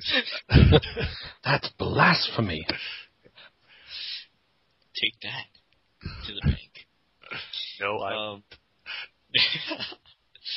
but um, we do have some sad news, Tim. So d- don't cry, Tim. Please don't cry. I'll try to hold back my tears. Rob, don't cry. We'll see. That doesn't sound too promising. But I have to tell the good people that are listening to this, including you, Alex. We haven't mentioned Alex yet, but Alex, we love you, man. No matter what the other people say about you, we love you. Anyway, on to the sad news. Unfortunately, Kyle Higgins' run on Nightwing, it's gonna come to an end with issue number 29, which is in two months. So, March. Um, and to top everything off, Rob, I'm so sorry to tell you this, but Teen Titans Don't is gonna it, go Dane. away. It's gonna go away. I'm sorry, Rob. No more Tim Drake for you. Until Batman Eternal whew, dodged a bullet. I actually think the Teen Titans thing could be a good thing. Yeah, uh, I, I don't want to jump on the Teen Titans bandwagon unless you want to get that out of the way. I've been on it since issue one, and it's been pulling teeth. It's been okay at best, and I never want to tell anybody like, Dane, you suck at your job. You shouldn't have that job. But, um, not saying that, you know, I'm almost 40, so not saying that I couldn't write for to be a hip teen, but Scott Lobdell is a little bit older than I am, probably in his late to mid 50s. He has no business writing a teen book that's that's dealing with teen type things. It's I, I was going through all my you know New Fifty Two comics and the whole stack of them that I still have, and started going through like what creators have been on their books since issue one. Uh, of where you have a artist and writer that have been on such issue one to what we're up to what twenty seven now twenty eight maybe twenty seven. So I can think of Snyder and Capullo, and that's it. Yeah, that. That's probably it. Now you do have writers like Kyle Higgins is, has been on the run up, you know, until this point, and uh, Lobdell has been on Teen Titans this whole entire time, and I, uh, Teen Titans had those moments where I thought, yeah, the, he's going to get off to a really good start here. Then it just goes in like these weird limbo things, and I think his comment was like, uh, he's glad and proud of DC that they're giving him a chance to wrap up his overarching story of nowhere, and that is exactly what this book has done. Has gone nowhere since since issue one. It has changed things amongst the Teen Titans for no apparent reason. The long and the short of it is, I- I'm sad to see a, a Teen Titans book go. I'm just glad it's this version. I don't think the Teen Titans. I think is just as an important brand as Justice League or Superman or Batman. Maybe not that high, but it's still it's still one of those that it's not going to be the last Teen Titans book that they uh, write. So I think there'll, there'll be a new creative team come along somewhere and it'll get rebooted and go back to issue one and start all over again. But I, I just couldn't believe that he's going to have been on it for all 30 issues. I mean, that's I guess that's good job security for him. And hey, you got to write something and probably enjoy doing it, but it, as much as DC was just like cutting books left and right for sales numbers, I can't believe Teen Titans was holding that good of sales numbers that it that they were looking at it like, oh, he, he's he's writing gold here. So yeah, it, does, it doesn't surprise me at all. Here's what I'm thinking it could be a good thing. And yeah, I think Teen Titans is a title where you really can't imagine like DC Comics going on without at least some Teen Titans book out there. But I'm just hoping that this can finally get Tim Drake his own series again. It's like have it where it's Red, Red Robin number one again, and just have more of a focus on Tim now, and not where he just tied into the Teen Titans or a Batman event where he makes an appearance because of a crossover. Maybe now he can finally get his own title. That's what I'm. That would be my guess. Like we said with the the Her movie. Here's my prediction for the final issue of Teen Titans. It's going to be Tim leaving. Uh, he has some secret that he's kept from everybody. The uh, team disbands. Everybody goes their separate way. Tim goes to Gotham, which puts him into Batman Eternal, and then out of Batman Eternal comes Red Robin number one. Yeah. Or, Seems like the obvious way to go. But yeah. So that means that won't happen. Yeah. It'll be in Skidder number one. or Tim's gonna die. Don't say that. Oh, although he is a Robin. he is a Robin, so yeah, that, that'll probably happen. I'm not worried about Tim dying, but with Kyle Higgins leaving Nightwing, I'm really worried about Dick Grayson dying. I mean, ah. first of all, I'm bummed that Kyle Higgins is leaving. I thought he's done a great job overall with it, but I think it's just more evidence to believe that something's going to happen to Dick, and I think that teaser image of Harper Row, or what we're assuming is Harper Row in the new Nightwing costume, it looks like that might be the new Nightwing going forward. Even in an interview, I think Night or Kyle Higgins was talking about him leaving. I believe it was with Newsarama. They're asking him, "Is there any hints you can give us about what's going to happen to Forever Evil? Is that why uh, you're leaving Nightwing?" He's all, "I can't say anything. Um, we just have to wait to the solicitations." So I'm just kind of thinking he had his run with Dick Grayson, and whatever happens to Forever Evil somehow is going to change the status quo with him. And so instead of having Kyle Higgins write a new Nightwing, they're just going to get a brand new creative team on it for whoever the new Nightwing's going to be. And I just have the feeling that Dick isn't going to make it out alive in Forever Evil, and that bums me out. You know, you know what my prediction is? They have been toting uh, Earth Three, Earth Three.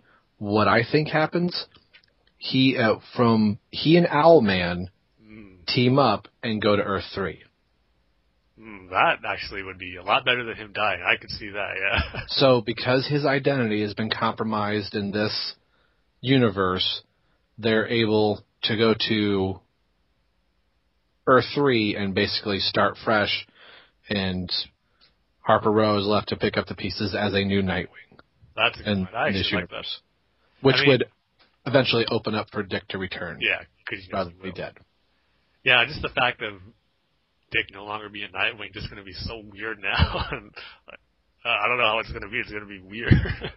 yeah. And it just makes sense too, where all the evidence is leading towards that. Kyle Higgins is going to be done, so let's get a new creative team on there for whoever the new Nightwing's going to be.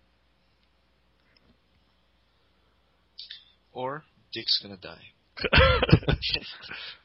Dan DiDio's been trying to do it for years, so that's what makes me think, oh, maybe this is he's finally going to get his wish now.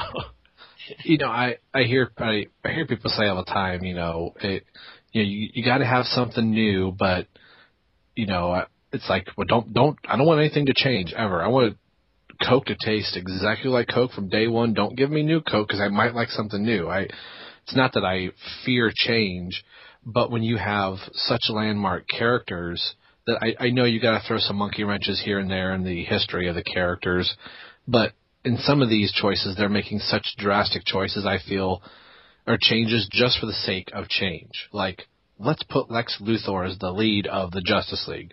If it's for a small plot story in the grand scheme of things, that's fine. Or we're moving Dick to Earth 3 for a year and he's going to come back, fine. But if this is going to be the new status quo for the next 20 years, you're totally wiping out the, the history of a character that has, that is going to be celebrating his 75th birthday in a year. Yeah, no way I think it's going to last too long. Here's what's going to happen. It's going to be like what happened with Spider-Man. Doc Ock replaced Peter Parker as Spider-Man, and you thought Peter Parker was dead. Uh, a year later, the Amazing Spider-Man 2 movie's coming out, and guess who's coming back as Spider-Man in April? Peter right. Parker. So if Nightwing's going to show up in the Batman movie or a Justice League movie, that's when Dick Grayson's going to make his return to Earth Prime or whatever. Or yeah. if he's dead, he comes back to life. So he's going to be back sooner rather than later. but it'll still be weird having a different Nightwing during that time. I mean, I don't know how to wrap my head around wrap my head around it honestly. I guess it's the same thing as Knightfall. I remember not picking up the Batman comic anymore. Like I didn't want to read Azrael Batman. That's stupid. So luckily there was a Robin comic I kept reading, but now I look back and go, those Azrael stories were actually kind of cool. So I find myself buying some of those for a buck here and there and reading them and going, huh, maybe I should have been reading it. So maybe it won't be that bad, but like I said, it's hard to wrap your head around it while it's going on. Yeah, I'm real curious to see who the new creative team's going to be. Is it going to be some new writer and artist we really don't know too much about, or someone that we're familiar with who just hasn't had a chance to write Nightwing before? So we'll find out soon. But overall, I, Kyle Higgins did a great job with the character. I mean, he always says how big a fan he is of the animated series. And I think the way he wrote Dick really showed, It. just like I was reading uh, Dick from the animated series. So gotta give mm-hmm. props to him.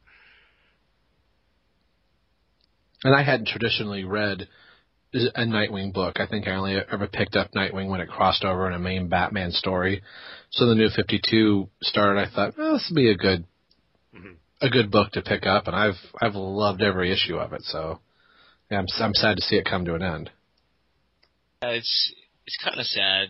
I mean, especially if Dick is gonna die or get sent to Earth Three, and then has to pull a Return of Bruce Wayne with a special that runs like eight issues that is c- confusing as hell, and you know isn't the best of quality. But um, yeah, Nightwing in general and the New Fifty Two has been one of the books that kind of reminded me of um, Bryan Q. Miller's Batgirl, where it was part of the DC universe, but um, Kyle Higgins created such a memorable character and made you know Dick his own that um,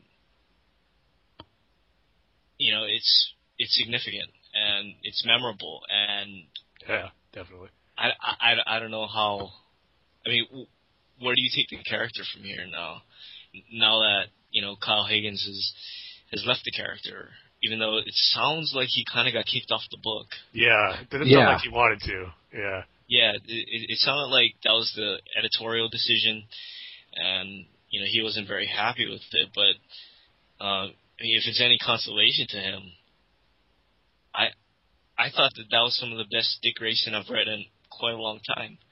You know? Oh yeah. So yeah, I, I'm gonna miss him on that book, and thank God he's staying with DC and he's not going to Marvel or Image or any of the of these other companies. And you know he he still has his Batman Beyond, which seems like like his Nightwing, where he's making Terry this memorable character and making Terry his own character, not not so much what they did with the animated series, but keeping those elements and making it his own uh, version of the character. And I mean, I haven't been keeping up with that book, but I'd really like to see where he takes that. N- yeah. Now that he doesn't have the Nightwing. Yeah, it's been really good. He even teased too that there's some big Dick Grayson storylines coming in Batman Beyond too. So least he's still be able to write Dick in some form. And I, I kind of half wondered if if there wouldn't be. It's like, okay, if I can't write Dick in the new continuity, well then I I can write him over here, you know. Yeah, I really like what he's done with Dick from the issues I've read. I'm not fully caught up yet either, but how he's Terry's the new mentor instead of Bruce now. I really like the dynamic that both Dick and Terry have now. It's a lot more comfortable than how he was with Bruce. I can't remember what Scott Snyder's tweet was to uh, Kyle Higgins, but it was it was pretty cool. It was like a, a nice big pat on the back. It's been a blast having you in the in the Bat family. And don't be a stranger, and all that type of stuff. And it, it sounded like it caught Snyder off guard too, because his tweet came came pretty sudden after Kyle's thing. It's like, what, really? I, I just heard, kind of thing. So. Yeah, another, another I can't talk, Tim. we all can't talk tonight. Duh. another thing about um, Kyle Higgins and Nightwing is his side characters. I mean, I know last episode I said I didn't like the roommates, but I had to uh, read the previous issue um, of Nightwing, Nightwing number 26, so that I can get refreshed with the Nightwing story and read 27. And I have to say, like his side characters, they're really good. Like Rhea, Mm, yeah. um, Mr. Haly, even though that's not his. Um, that assassin guy, I can't remember his name. Uh, Psychosis Psycho? or Yeah. Psycho, Psycho. You know, j- just characters like that. He did a really good job with them. Um, something else I really liked about Kyle's writing is how how nicely he wove his Nightwing story into uh, Court of the Owls. Yeah. That it, I mean, I'm sure that you know both of them worked really well, but as you're reading Nightwing, you're going, "Oh, holy crap! This whole thing has been set up with the Court of Owls." So it made those two books really good companion stories for the whole run of Court of the Owls. So I thought that was done really well. That Kyle had this real slick way of you know, writing the Dick Grayson character in, and then you read Batman, you're like, this sounds a little familiar, and you kind of would put the two together. So it made it really fun, especially when, you know, uh, Higgins and Snyder would say, okay, read Batman 5 and then read Nightwing, or read Nightwing 6 and then read Batman 7. So you kind of get the whole flow of the story. I always thought that was cool that they kind of worked hand in hand in crossovers where some crossovers are like, like Lobdell for some reason. I- I'll write my own story and I'll put Death of the Family on the title, but it's really not going to tie in that well. Yeah.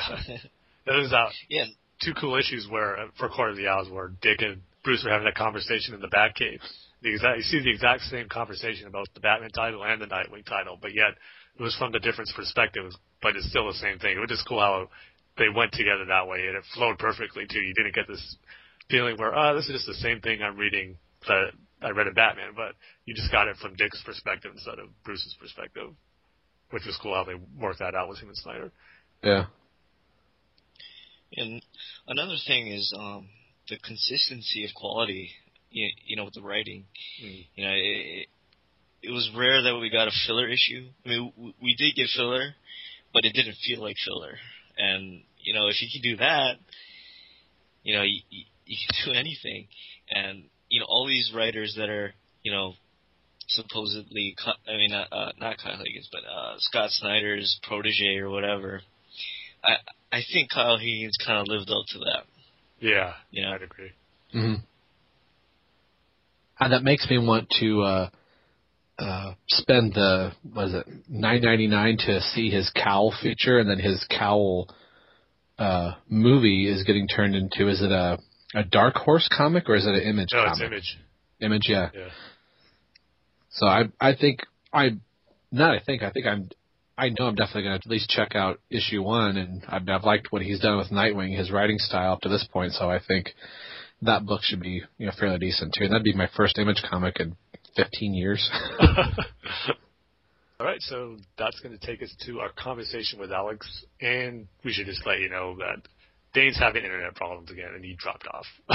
so I don't think he's going to get fixed in time, so we're going to continue on without him. I've got to ask, since I missed the last couple, has he been able to be on all the way through? Um, but not without internet problems. okay.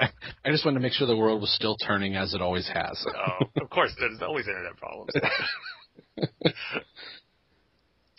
yeah, so Alex sent us another email from our last episode, and it reads, Hey, Bad Fans Without Pants. Thanks for kicking the year off with a great episode. I enjoyed hearing your best ofs and decided to give some of mine. My favorite issue was Batman and Robin number 18. I was surprised that I liked the silent issue so much. At first I thought, what a jip, I'm not reading this. Heck, you can't even read it. Uh, that was actually probably the first issue I read that was like that, and I didn't know what to expect, but yeah, it delivered. So yeah, I agree with you, Alex. Luckily, luckily, I changed my mind. I was one of the only issues to give Damian's death the respect it deserved. That is true, yeah, especially from uh, Peter Tomasi after that issue of Batman and Robin, because that was the worst series to handle Damian's death, in my opinion. Yeah, and that I also that was the issue uh, that I got signed by uh, Pat Gleason. Oh, So, nice. Yeah. And he continues, actually the last few issues up to his death were all fantastic by Tomasi. After I just said they were all horrible. I, I I'm with Alex. I I thought that whole entire run's been really good, and that was another creator and artist that have stayed on through the whole entire book. So yeah, that's true too. Good point. Since my runner-up is the Batman and Robin annual, it made Damian my favorite character of the new 52 under Batman. Then he was killed right after. It's a shame that the quality of Tomasi's book has dipped. Maybe it's that I just haven't enjoyed them. I think there was people on the comic.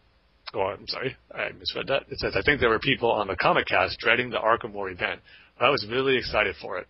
I'm so disappointed in it, especially since Bane is my all-time favorite villain. It's funny. I was planning on at least checking that issue out, but for some reason I never noticed it at my comic shop and like the new issue section. It wasn't on my pull list, and I just totally forgot about it. And I haven't heard too much great things about it, so I never really bothered to pick it up. It's Afterwards. it's on it's on my pull list. I got issue one, and then I didn't get issue two, and I have three. I, do I have four in my pull box? So I haven't. Re- I read issue one, and it's okay, but I haven't read any more because I don't have issue two. So I don't. Just from reading that one issue alone, you're not missing anything. But I think it's. I always thought like the Rogues Rebellion would be under Arkham War. I think Arkham War is just one that people aren't paying attention to because Yeah. it's never on the shelf at my comic book shop. If it's not on your pull list, then they don't have any copies for anybody off the street to walk in and get. So yeah, I, I'll kind of agree with Alex there that I really like the Bane character. I thought, oh, this is going to be really good. We'll get a, a nice feature of Bane, and it's kind of like a, a zonker. So, oh well. Yeah, well, least good to know I'm not missing much from what you and Alex are saying. Yeah, yeah. He continues, My favorite artist of the year was Greg Capullo. Although I have had some problems with Snyder's writing, Mr. Capullo has been nothing but incredible. Yeah, that we can all agree on. My overall favorite series of the year has been the new IDW Teenage Mutant Ninja Turtles. Oh, I have to stop right there. Alex couldn't be more right. that series has been awesome. Really, I I've heard a lot of good things about it, but I haven't picked it up. Yeah, I mean, I mean, it, I've been a Turtles fan pretty much my whole life. I grew up with it, but I wasn't as like hardcore into like I am Batman and Star Wars. But with the new TV show that's on Nickelodeon, especially this comic series, I'm like super hardcore into the Turtles now. Again, Cool. this comic series is like I want to see a movie like this. I want to see like one of those DC animated movies, kind of like uh, how DC does their movies. Have Teenage Mutant Ninja Turtles do that animated wise because they're just awesome that story. So yeah, Alex, great call on that one. but being that it is, in Ba- uh, let me start again. But being that it isn't Batman related, I won't go into it that much. Well, I did, so I got you covered, Alex. Especially the last arc they had, where Leonardo joins the Foot Clan and he has to fight Splinter and the other turtles. Uh, was awesome. I never liked the 80s and 90s cartoons, nor did I like the movies. However, when I was at the Mayo Clinic in 2012, I started watching the 2003 TV series on YouTube and got really interested. Fortunately, I found out that there was a new comic series that started in 2011 and saw that it was a more grittier and more mature take on the Turtles.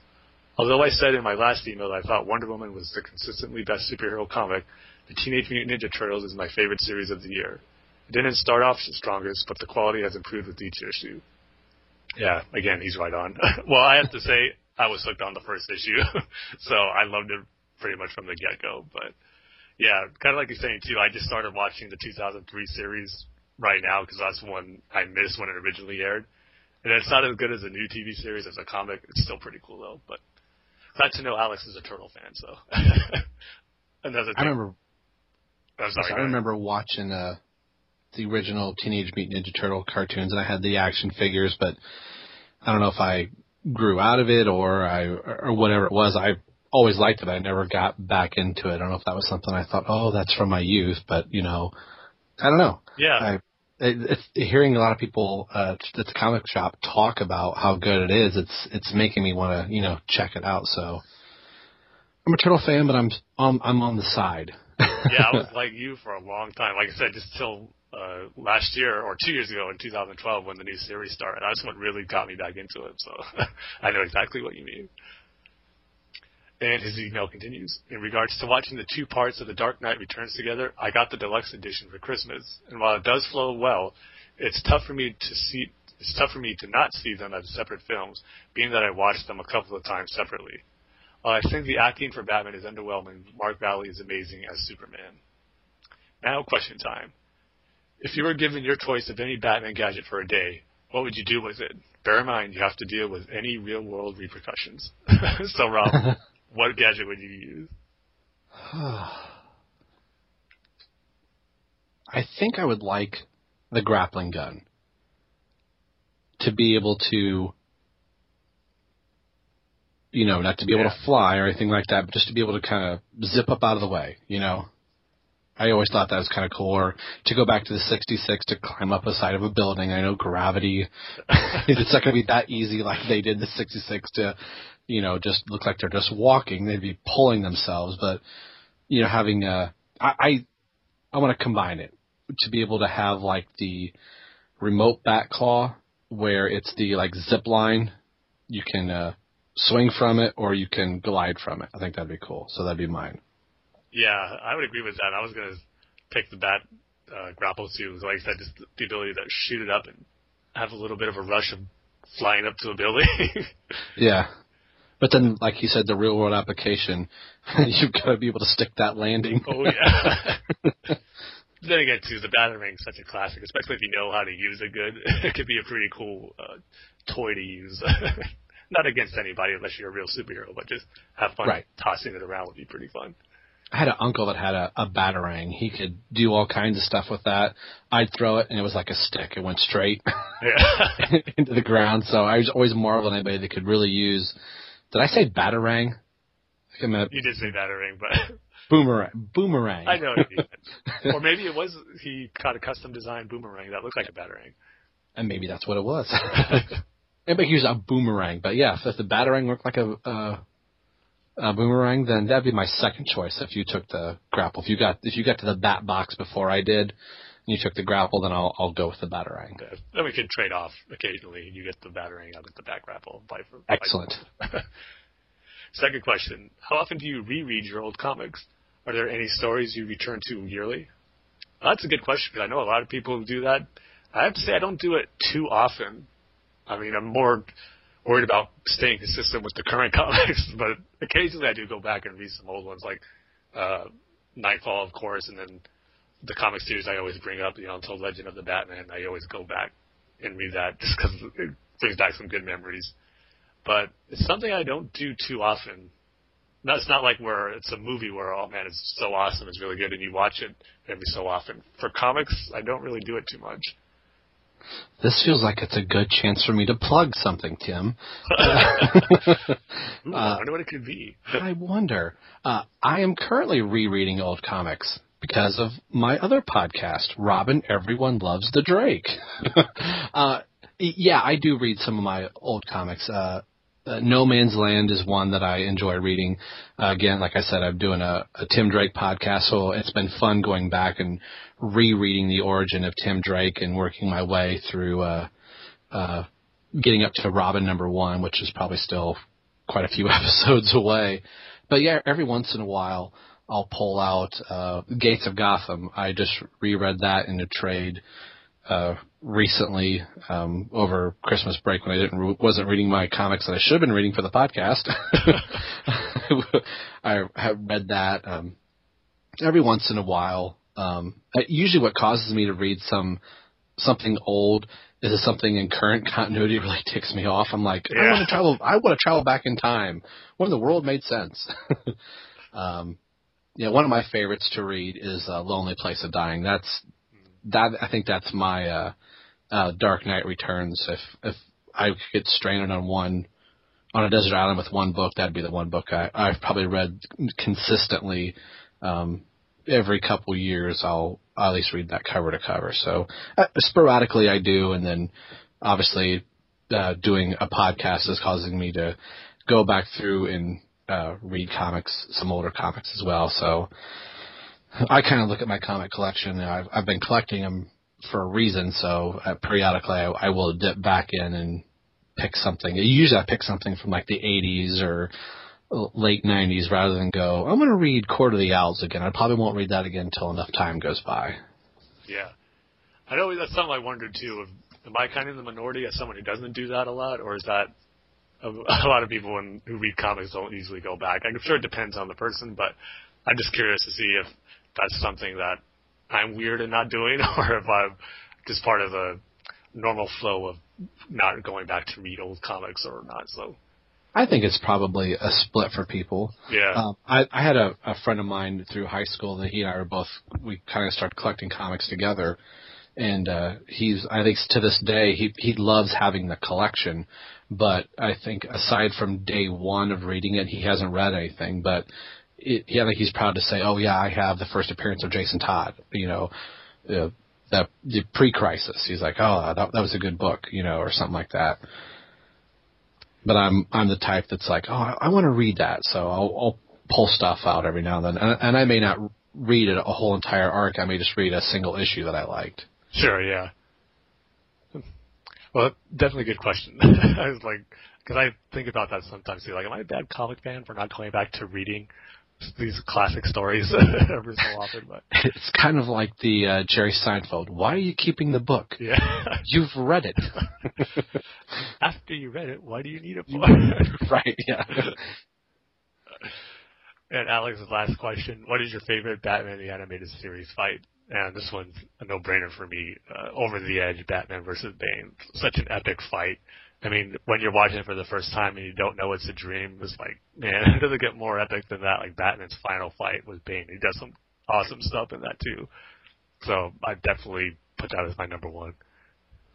I, yeah, I I would definitely think that's that's got to be uh, one of my, yeah, that's definitely my favorite. 'Cause I, I just like that whole, like you said, the very first time of seeing it and figuring like, did did I miss the first ten minutes of this Yeah. episode? That it's just building on this constant roller coaster right towards the end. I think my favorite part of that is Bane ripping up the bat signal and just tossing it and knocking Gordon and or Gordon Commissioner, Commissioner and Batman off the side of the roof. I just think that's that's great, and uh, where Bane's holding Batman up over his head and so cool. Yeah, and especially uh, my favorite is when Batman uh, gets those rocks into his cape and starts whacking Bane with them. it's so awesome. Yeah, All right, so that's it for his questions. Thanks again, Alex, for another great email. And if anyone wants to send us any email, you can send it to batfans27 at gmail.com. So with that, we can go ahead and get into our comic review section. And there's only going to be two books that I should say that I'm going to read. Unfortunately, Rob, I know you've been busy and haven't had time Uh, to read all of your comics lately. you were just saying about being a bad comic book fan and collector. I am looking at a stack of books here, and Tim, one of the books I have only cracked open is Detective Comics 27. Uh, And reading your yeah, reading your tweets, and I'm like, oh, I can't wait to read it, but it looks like the dictionary encyclopedia, and it's the entire D volume that I'm going to have to read through. So I, I, I flipped through it, and uh, the panels looked good. I think I even tweeted like, oh, this this looks really good, and you know, but it's kind of half a lie. I really, it look actually it's the truth. It looks good. I just haven't uh, haven't read it yet, so. Uh, I will definitely be uh, reading these uh, in the coming weeks. Well, until then, you can hear my full-on spoiler-filled review of it. Excellent. so, yeah, we're going to be covering Detective Comics number 27, which was for the week of January 8th. And then for the week of January 15th, we're going to be talking about Nightwing number 27. And like I said, for, or I keep saying we, but since I'm the only one who's going to be reviewing, reviewing them, I got to say it just as I.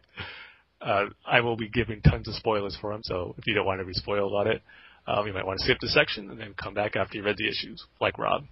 But Rob, you're, you can't put your mic or headset down. You're gonna have to listen to my spoilers. But I can hum la la la la la la la. there you go. And then our rating scale for this episode. Um, now I got to remember it. It's John Cusack films where he gets the girl at the end. Yes. Okay, got it. So Detective Comics number twenty-seven. This Before is, you start, uh, I'm curious. Did you get the standard cover or one of the variants? They actually put the variant of the Frank Miller Catwoman one in my pull list, but I actually love just the standard cover of Batman on the gargoyle looking at the bat the bat signal. I think Cool. that's a really cool cover. So yeah, I'm gonna get that one. Uh, buff, uh, also, before you start this, I never thought in my lifetime I would actually own Detective Comics 27. Granted, it's the 2013 version, but uh, uh, it's the first print. yeah, it's first print. You know, I don't think I'm going to send my kids to college off with it, but uh, I, you know, uh, looking at the whole grand scheme of things, yeah, they kind of reboot stuff, but I never would have thought you could just to be able to say that I have Detective Comics 27 that you have to say, well, it's New 52, but I just I had, I had to throw that out there, so Yeah. I will shut up now. Well, this is definitely the time to do an oversized issue because remember they did that for I don't remember what actual number it was, but 900. Detective 900, yeah, that was Yep. such a waste. Uh, I think that was like 16 or 18, maybe. yeah, that sounds about right. But this one, yeah, this is how you do a nice tribute. I mean, the very first story in this one is pretty much a retelling of Detective Comics number 27, where it's the very first Batman story that Bill Finger wrote of the case of the Chemical Syndicate. I mean, it's updated, of course, and not everything's exactly the same, but it, the basic plot was the same where Batman uh, um, overhears Commissioner Gordon, Commissioner Gordon uh, get called out of a party, kind of like Batman '89, because there was a murder, and so he goes to investigate. And he finds out like there's this big uh, corporate uh, scheme going on where they're trying to knock this guy off to take over the chemical plant. They changed the name of the chemical plant too, I think from I want to say Ace in the original Detective comic, or no, it was actually Axis, and it changed to Ace in this one. Then, uh, but what I really liked about this issue was not so much it was paying tribute to the first one, but Batman's inner monologue in this story was really cool. I mean, he just pretty much he was saying throughout the whole issue why he is Batman. Throughout every panel, especially in the final sequence, he says, "I do it because it thrills me. I do it because I'm brave. I do it because I'm insane. I do it because I want to stop my mother from screaming. I do it to make my father proud. He keeps saying these different versions as he's going through the story of saving the person who's about to be murdered and to take down the criminal in the story. He barely has any dialogue really. You just keep hearing this inner monologue. And it was just really well done. I mean, uh, Brad Meltzer, who did uh, Identity Crisis, correct?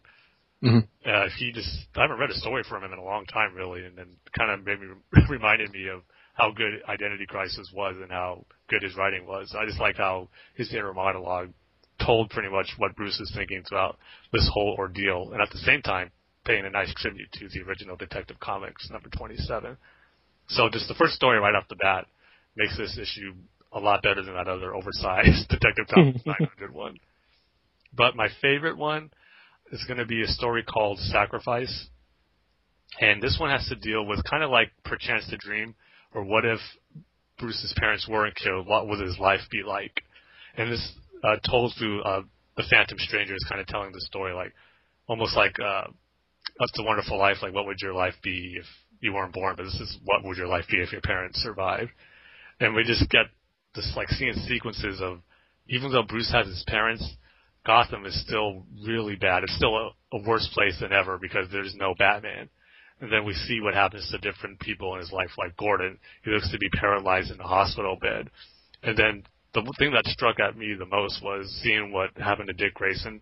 Bruce is watching the TV and there's a news report saying that um, Richard Grayson has been convicted of the murder of Tony Zucco and is going on death row. And that pretty much sent shock to Bruce, like, oh no, I can't live like this. Because he knows uh, what the previous life was. And Phantom Stranger is like, do you see now why what happened to your parents is horrible? It was necessary, and how it's a sacrifice that's actually for the best because it caused you to do greater things and help so many people. So it was just a cool story of seeing that, and we've seen that before. Like I said, Perchance to Dream, but seeing the outcome of certain Batman characters was is what sold the story for me. So this one, this one is set up like, um, he he's aware of the. yeah, Oh, that's cool. it was almost too like uh, Alan Moore's "Whatever Happened to the Man of Tomorrow." Or Oh, not, yeah, not, yeah. not that story. I'm sorry. Uh, for the man who has everything, Oh, okay. Yeah, yeah. where like Superman's in Krypton, and there's something pulling him back. Where he has this great life where he always wanted, but he knows it's not right. It's kind of similar to that because Bruce also has a son in this story too. Hmm. But then my second favorite one would probably be the one by Gregg Hurwitz, where it's pretty much almost like the Silver Age slash Golden Age version of Batman. It's like this old like campy uh, story where like the dialogue is old chum and all that type of stuff.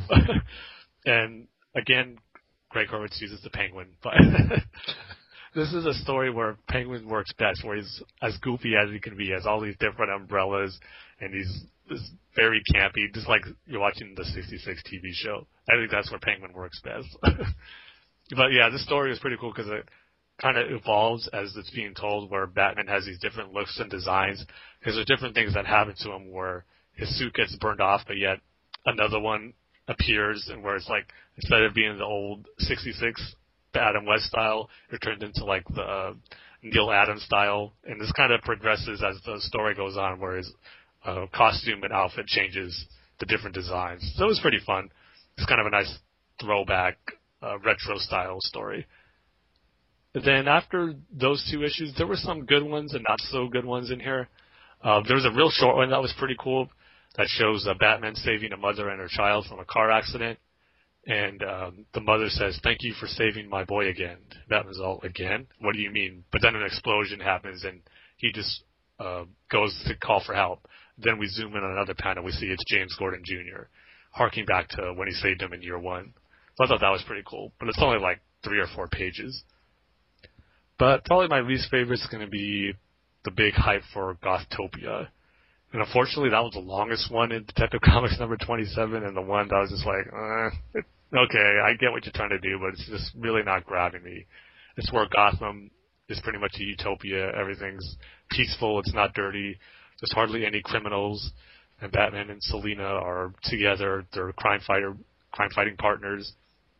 And it's just almost kind of like I was talking about that other story, Sacrifice. There's something that Bruce suspects isn't right. This isn't the real world and he kind of gets a hit a hint of that. And when he does, everyone else kind of turns against him. Like Catwoman turns against him, and the police force turns against him, and all these other Batman uh, family characters who I don't really know who they are, but in Gothtopia, um, there's like characters like Bluebell, Flying Fox, the Gothamites, all these different characters to take Bruce down. Like he gets taken to Arkham, and we see Professor Crane, and he's normal, he's not the Scarecrow.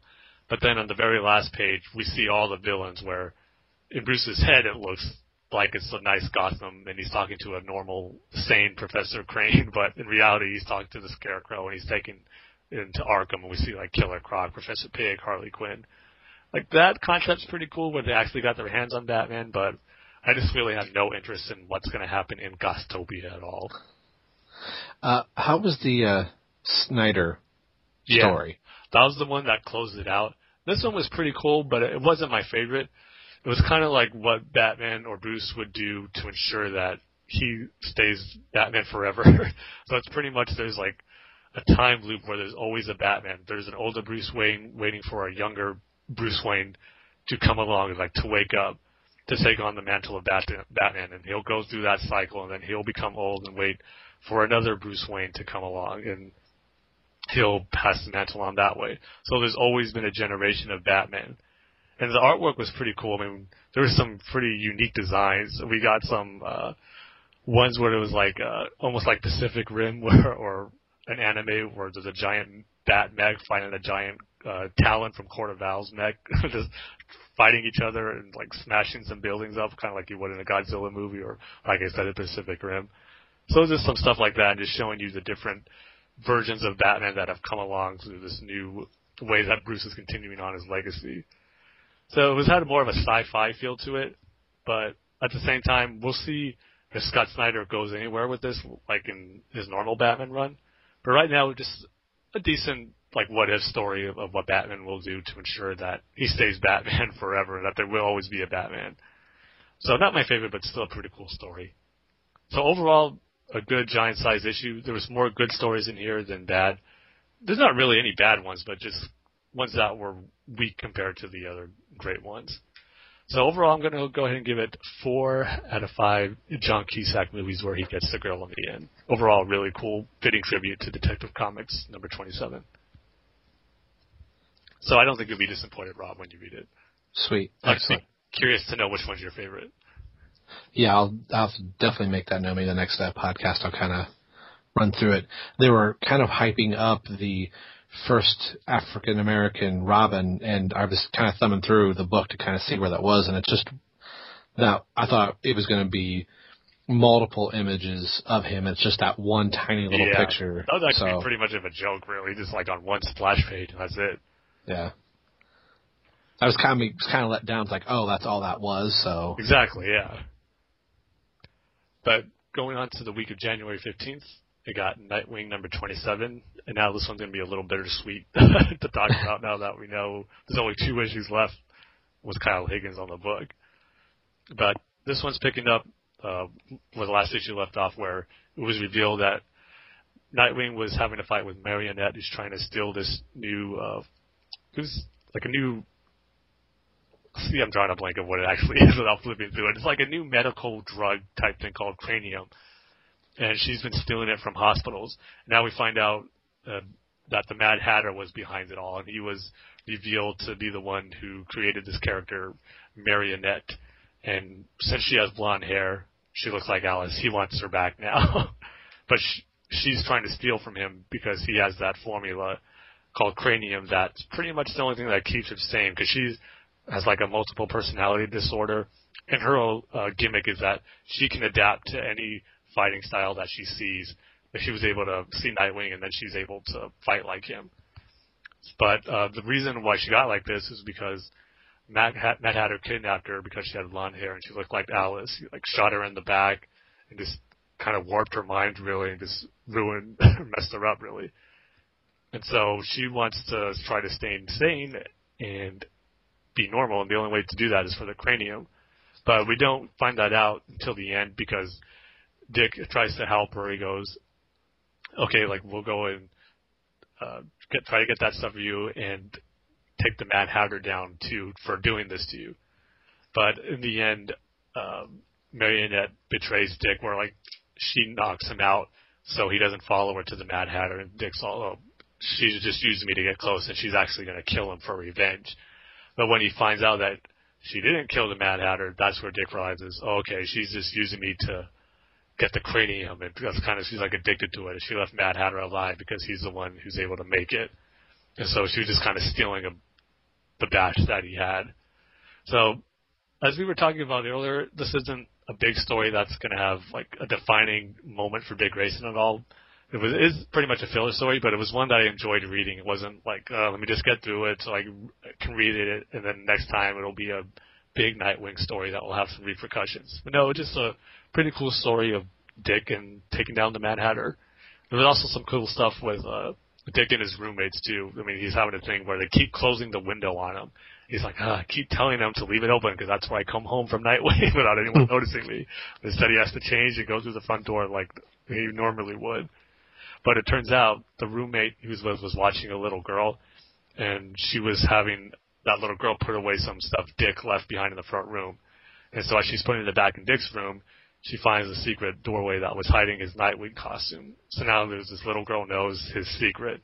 That's kind of where the issue ends, where we'll see what she does with it. if she's gonna reveal it, or if that's gonna play into Forever Evil somehow, or is that how they find out he's Nightwing? I don't know. We'll see. But knowing that I, Kyle Higgins isn't on the book anymore, and like you said, Dick Grayson's probably not going to be Nightwing. It's pretty safe to assume that whatever she does with it, it's not going to be too much of an effect on Dick because what happened in Forever Evil was much more of a bigger thing with uh, Crime Syndicate revealing his identity.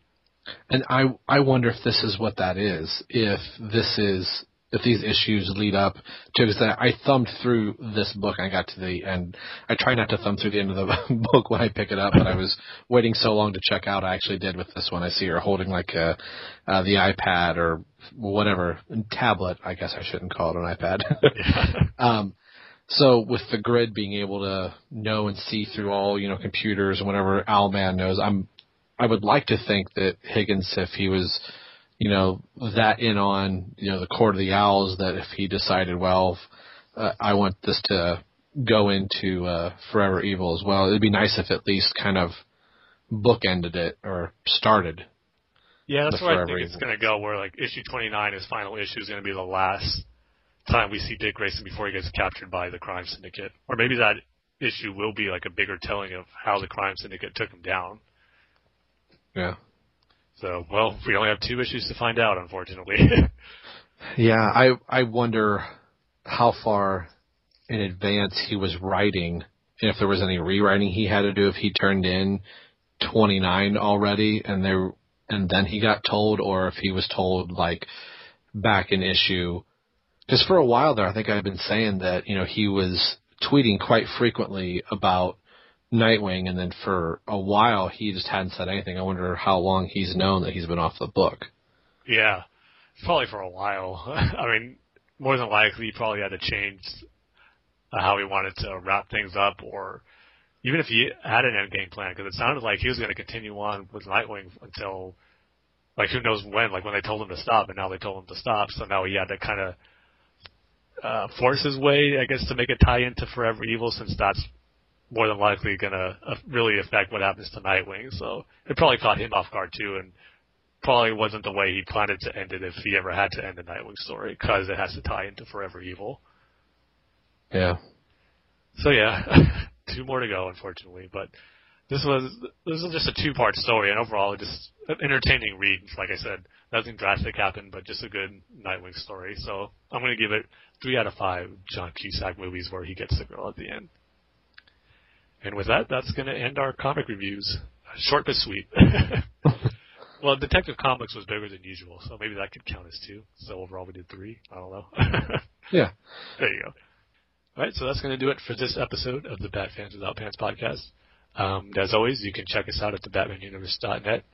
And be sure to check out our sponsor, Tweaked Audio, your source for quality, affordable headphones. You can check them out at tweakedaudio.com. When you place your order, be sure to enter the promo code TBU Saves, and you'll receive 33% off your entire order, plus free worldwide shipping. Also, you can uh, find the banner and a link to tweakedaudio.com at the Batman Universe. And don't forget to check out the Batman Universe at Facebook and Twitter, facebook.com slash the Batman Universe, and on Twitter at Twitter at Batman Universe. And if you want, you can follow each of us on Twitter. I'm at TimG311, and you, Rob, are at DrummerRob10, and Dane is that Dane Says Banana, even though he doesn't tweet. you could just see his uh, awesome uh, pictures he has for his profile. It's great. Yeah, don't forget you can find us on iTunes too. We would appreciate a review, good or bad, but preferably good. We keep saying we want to get to 10. We're stuck at 9 right now. It'd just be good to have a nice round number at 10. So if we can get at least one more review, that would be great. And as well as our podcast, you can find all the other Batman Universe podcasts on iTunes as well. And again, if you want to send us an email with any questions or feedback, you can send it to batfans27 at gmail.com. And you can check out our Facebook page at facebook.com slash batfanspodcast. And with that, I think that's going to do it. And Rob, I don't know if you want to give another reminder or plug for your new podcast. Yeah, I'm also being hosted by the Batman Universe. Uh, I'm not on iTunes yet. Uh, you have to have, I think, four or five current podcasts before iTunes will start, and I'm only at episode two. I'm actually going to record episode three tomorrow, but uh, you can find over, find it over at the Batman Universe right now, and it is Robin. Everyone loves the Drake and uh, I also have a Facebook page. Uh, the the title was so long that it's just uh, facebook.com slash everyone loves the Drake, and uh, you can go over like me over there. And uh, like I said, you can uh, click on the two issues or two episodes that are currently up. And I'm hoping to, when I get to the Knightfall section, to get uh, the Bat fans uh, cast together to go through the Robin-centered uh, issue parts of the uh, Knightfall saga. So check that- me out. Yeah, because the Knightfall is, like you said, much more pretty much my first Yeah. reading with Tim Drake, so that'd be a good point. Yeah. Yeah, last stuff to say, best podcast intro ever with the Seinfeld. Thanks. Uh, it just fit perfectly. I was trying so hard to think of. I, I bet I had a whole list of names. I thought this is so hard trying to name. Now I know how you guys came up with Bat fans. It was probably just like we're Bat fans. That's it. You know. exactly. so generically, yeah. Instead of uh, bending your brain to try to think of something so clever and creative and different, it's like just go with the basic. And I was trying to think of something like I wanted to use like the Apple font, like I Boy Wonder, and um, Dustin was like, "I hate this whole I this Apple that." And I'm like, "Okay, that name sucks." and I was actually well, watching TV, going through uh, reruns of uh, Seinfeld, and that episode was on. And uh, hearing Elaine go, "You got to love the Drake," I'm like, "That's it. That's that, that's the name of the of the podcast." And uh, like, Dust, Dustin was like, "That's funny. Keep it." that's like your Bruce Wayne moment where the bat flies in through the window. yes, that that that's what it was. And my wife's like, everything comes back to Seinfeld and George with you. And I'm just like, George goes, "I hate the Drake. you don't like the Drake? How can you not like the Drake? How could you not like the Drake? So yeah, if you want to hear some uh uh uh what I don't even know what you call it, some uh some old DC continuity. I'm currently into issue three of Batman Year Three. Rather than starting at Lonely Place of Dying, Tim actually makes his first appearance in a flashback of Year Three. So I thought that'd be a good spot to start the uh, show. So um, at issue, I'm at issue 438 right now on Batman. So I plan to take it through um, it, wherever the Robin comic book goes through. When I probably hit No Man's Land, I don't think I'm going to go through all of No Man's Land. I'll probably just go through brief, but I want to do like War Games and The Search for Ra's al Ghul, and I also want to, you know, cover those books that be it Catwoman, Batman, Nightwing. So kind of do whole story arcs along with doing Robin too. So it'll be fun. Hopefully I'll get to have uh, you, Dane, and uh, maybe even pull Terrence. I think Terrence said he is going to uh, do part of Lonely Place of Dying coming up. So maybe get a chance to hear Terrence once again. Cool, yeah. And yeah, like you said, for those who haven't read those stories, it'd just be like a nice recap and refresher to see what they were about. Because listening to your first episode, um, I never read that storyline, like the first appearance of Tim Drake and the whole thing was Zucco going up for parole and Alfred kind of testifying against him. Like, oh, that was really cool. like, I've never read that story before, but now I know. I, up until having the digital comic, I, I think I had read it, um, like I said in the podcast, I, I read it when it kind of came out. A friend of mine had had those two issues, and I had read those, but it had been so long since I had read it until you know, boning up for the uh, podcast. It I was really impressed how the story still holds holds up. This those stories could be something that could be on the newsstand right now. Like some of the '90s comics can be really you know cheesy and you know that type of stuff, but uh, Marv Wolfman is really knocking it out of the park. So yeah, the year three stuff is pretty good, and I I'd forgotten about uh, you know Zucco being up for parole and Alfred being the one that's speaking on the behalf of Dick Grayson and trying to keep Bruce from knowing what's going on. So it's going to be a fun ride. Just come check it out. Yeah, definitely. So with that, I think that's going to do it for this episode. So until episode number 49, we're one away from the golden age of 50. we'll see you next time. See ya.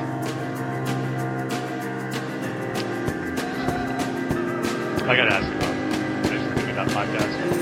It, we refuse to do it when yourself for, for that long.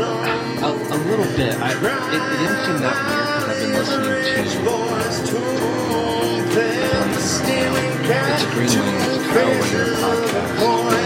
it's a cloud of laughing boys. I am a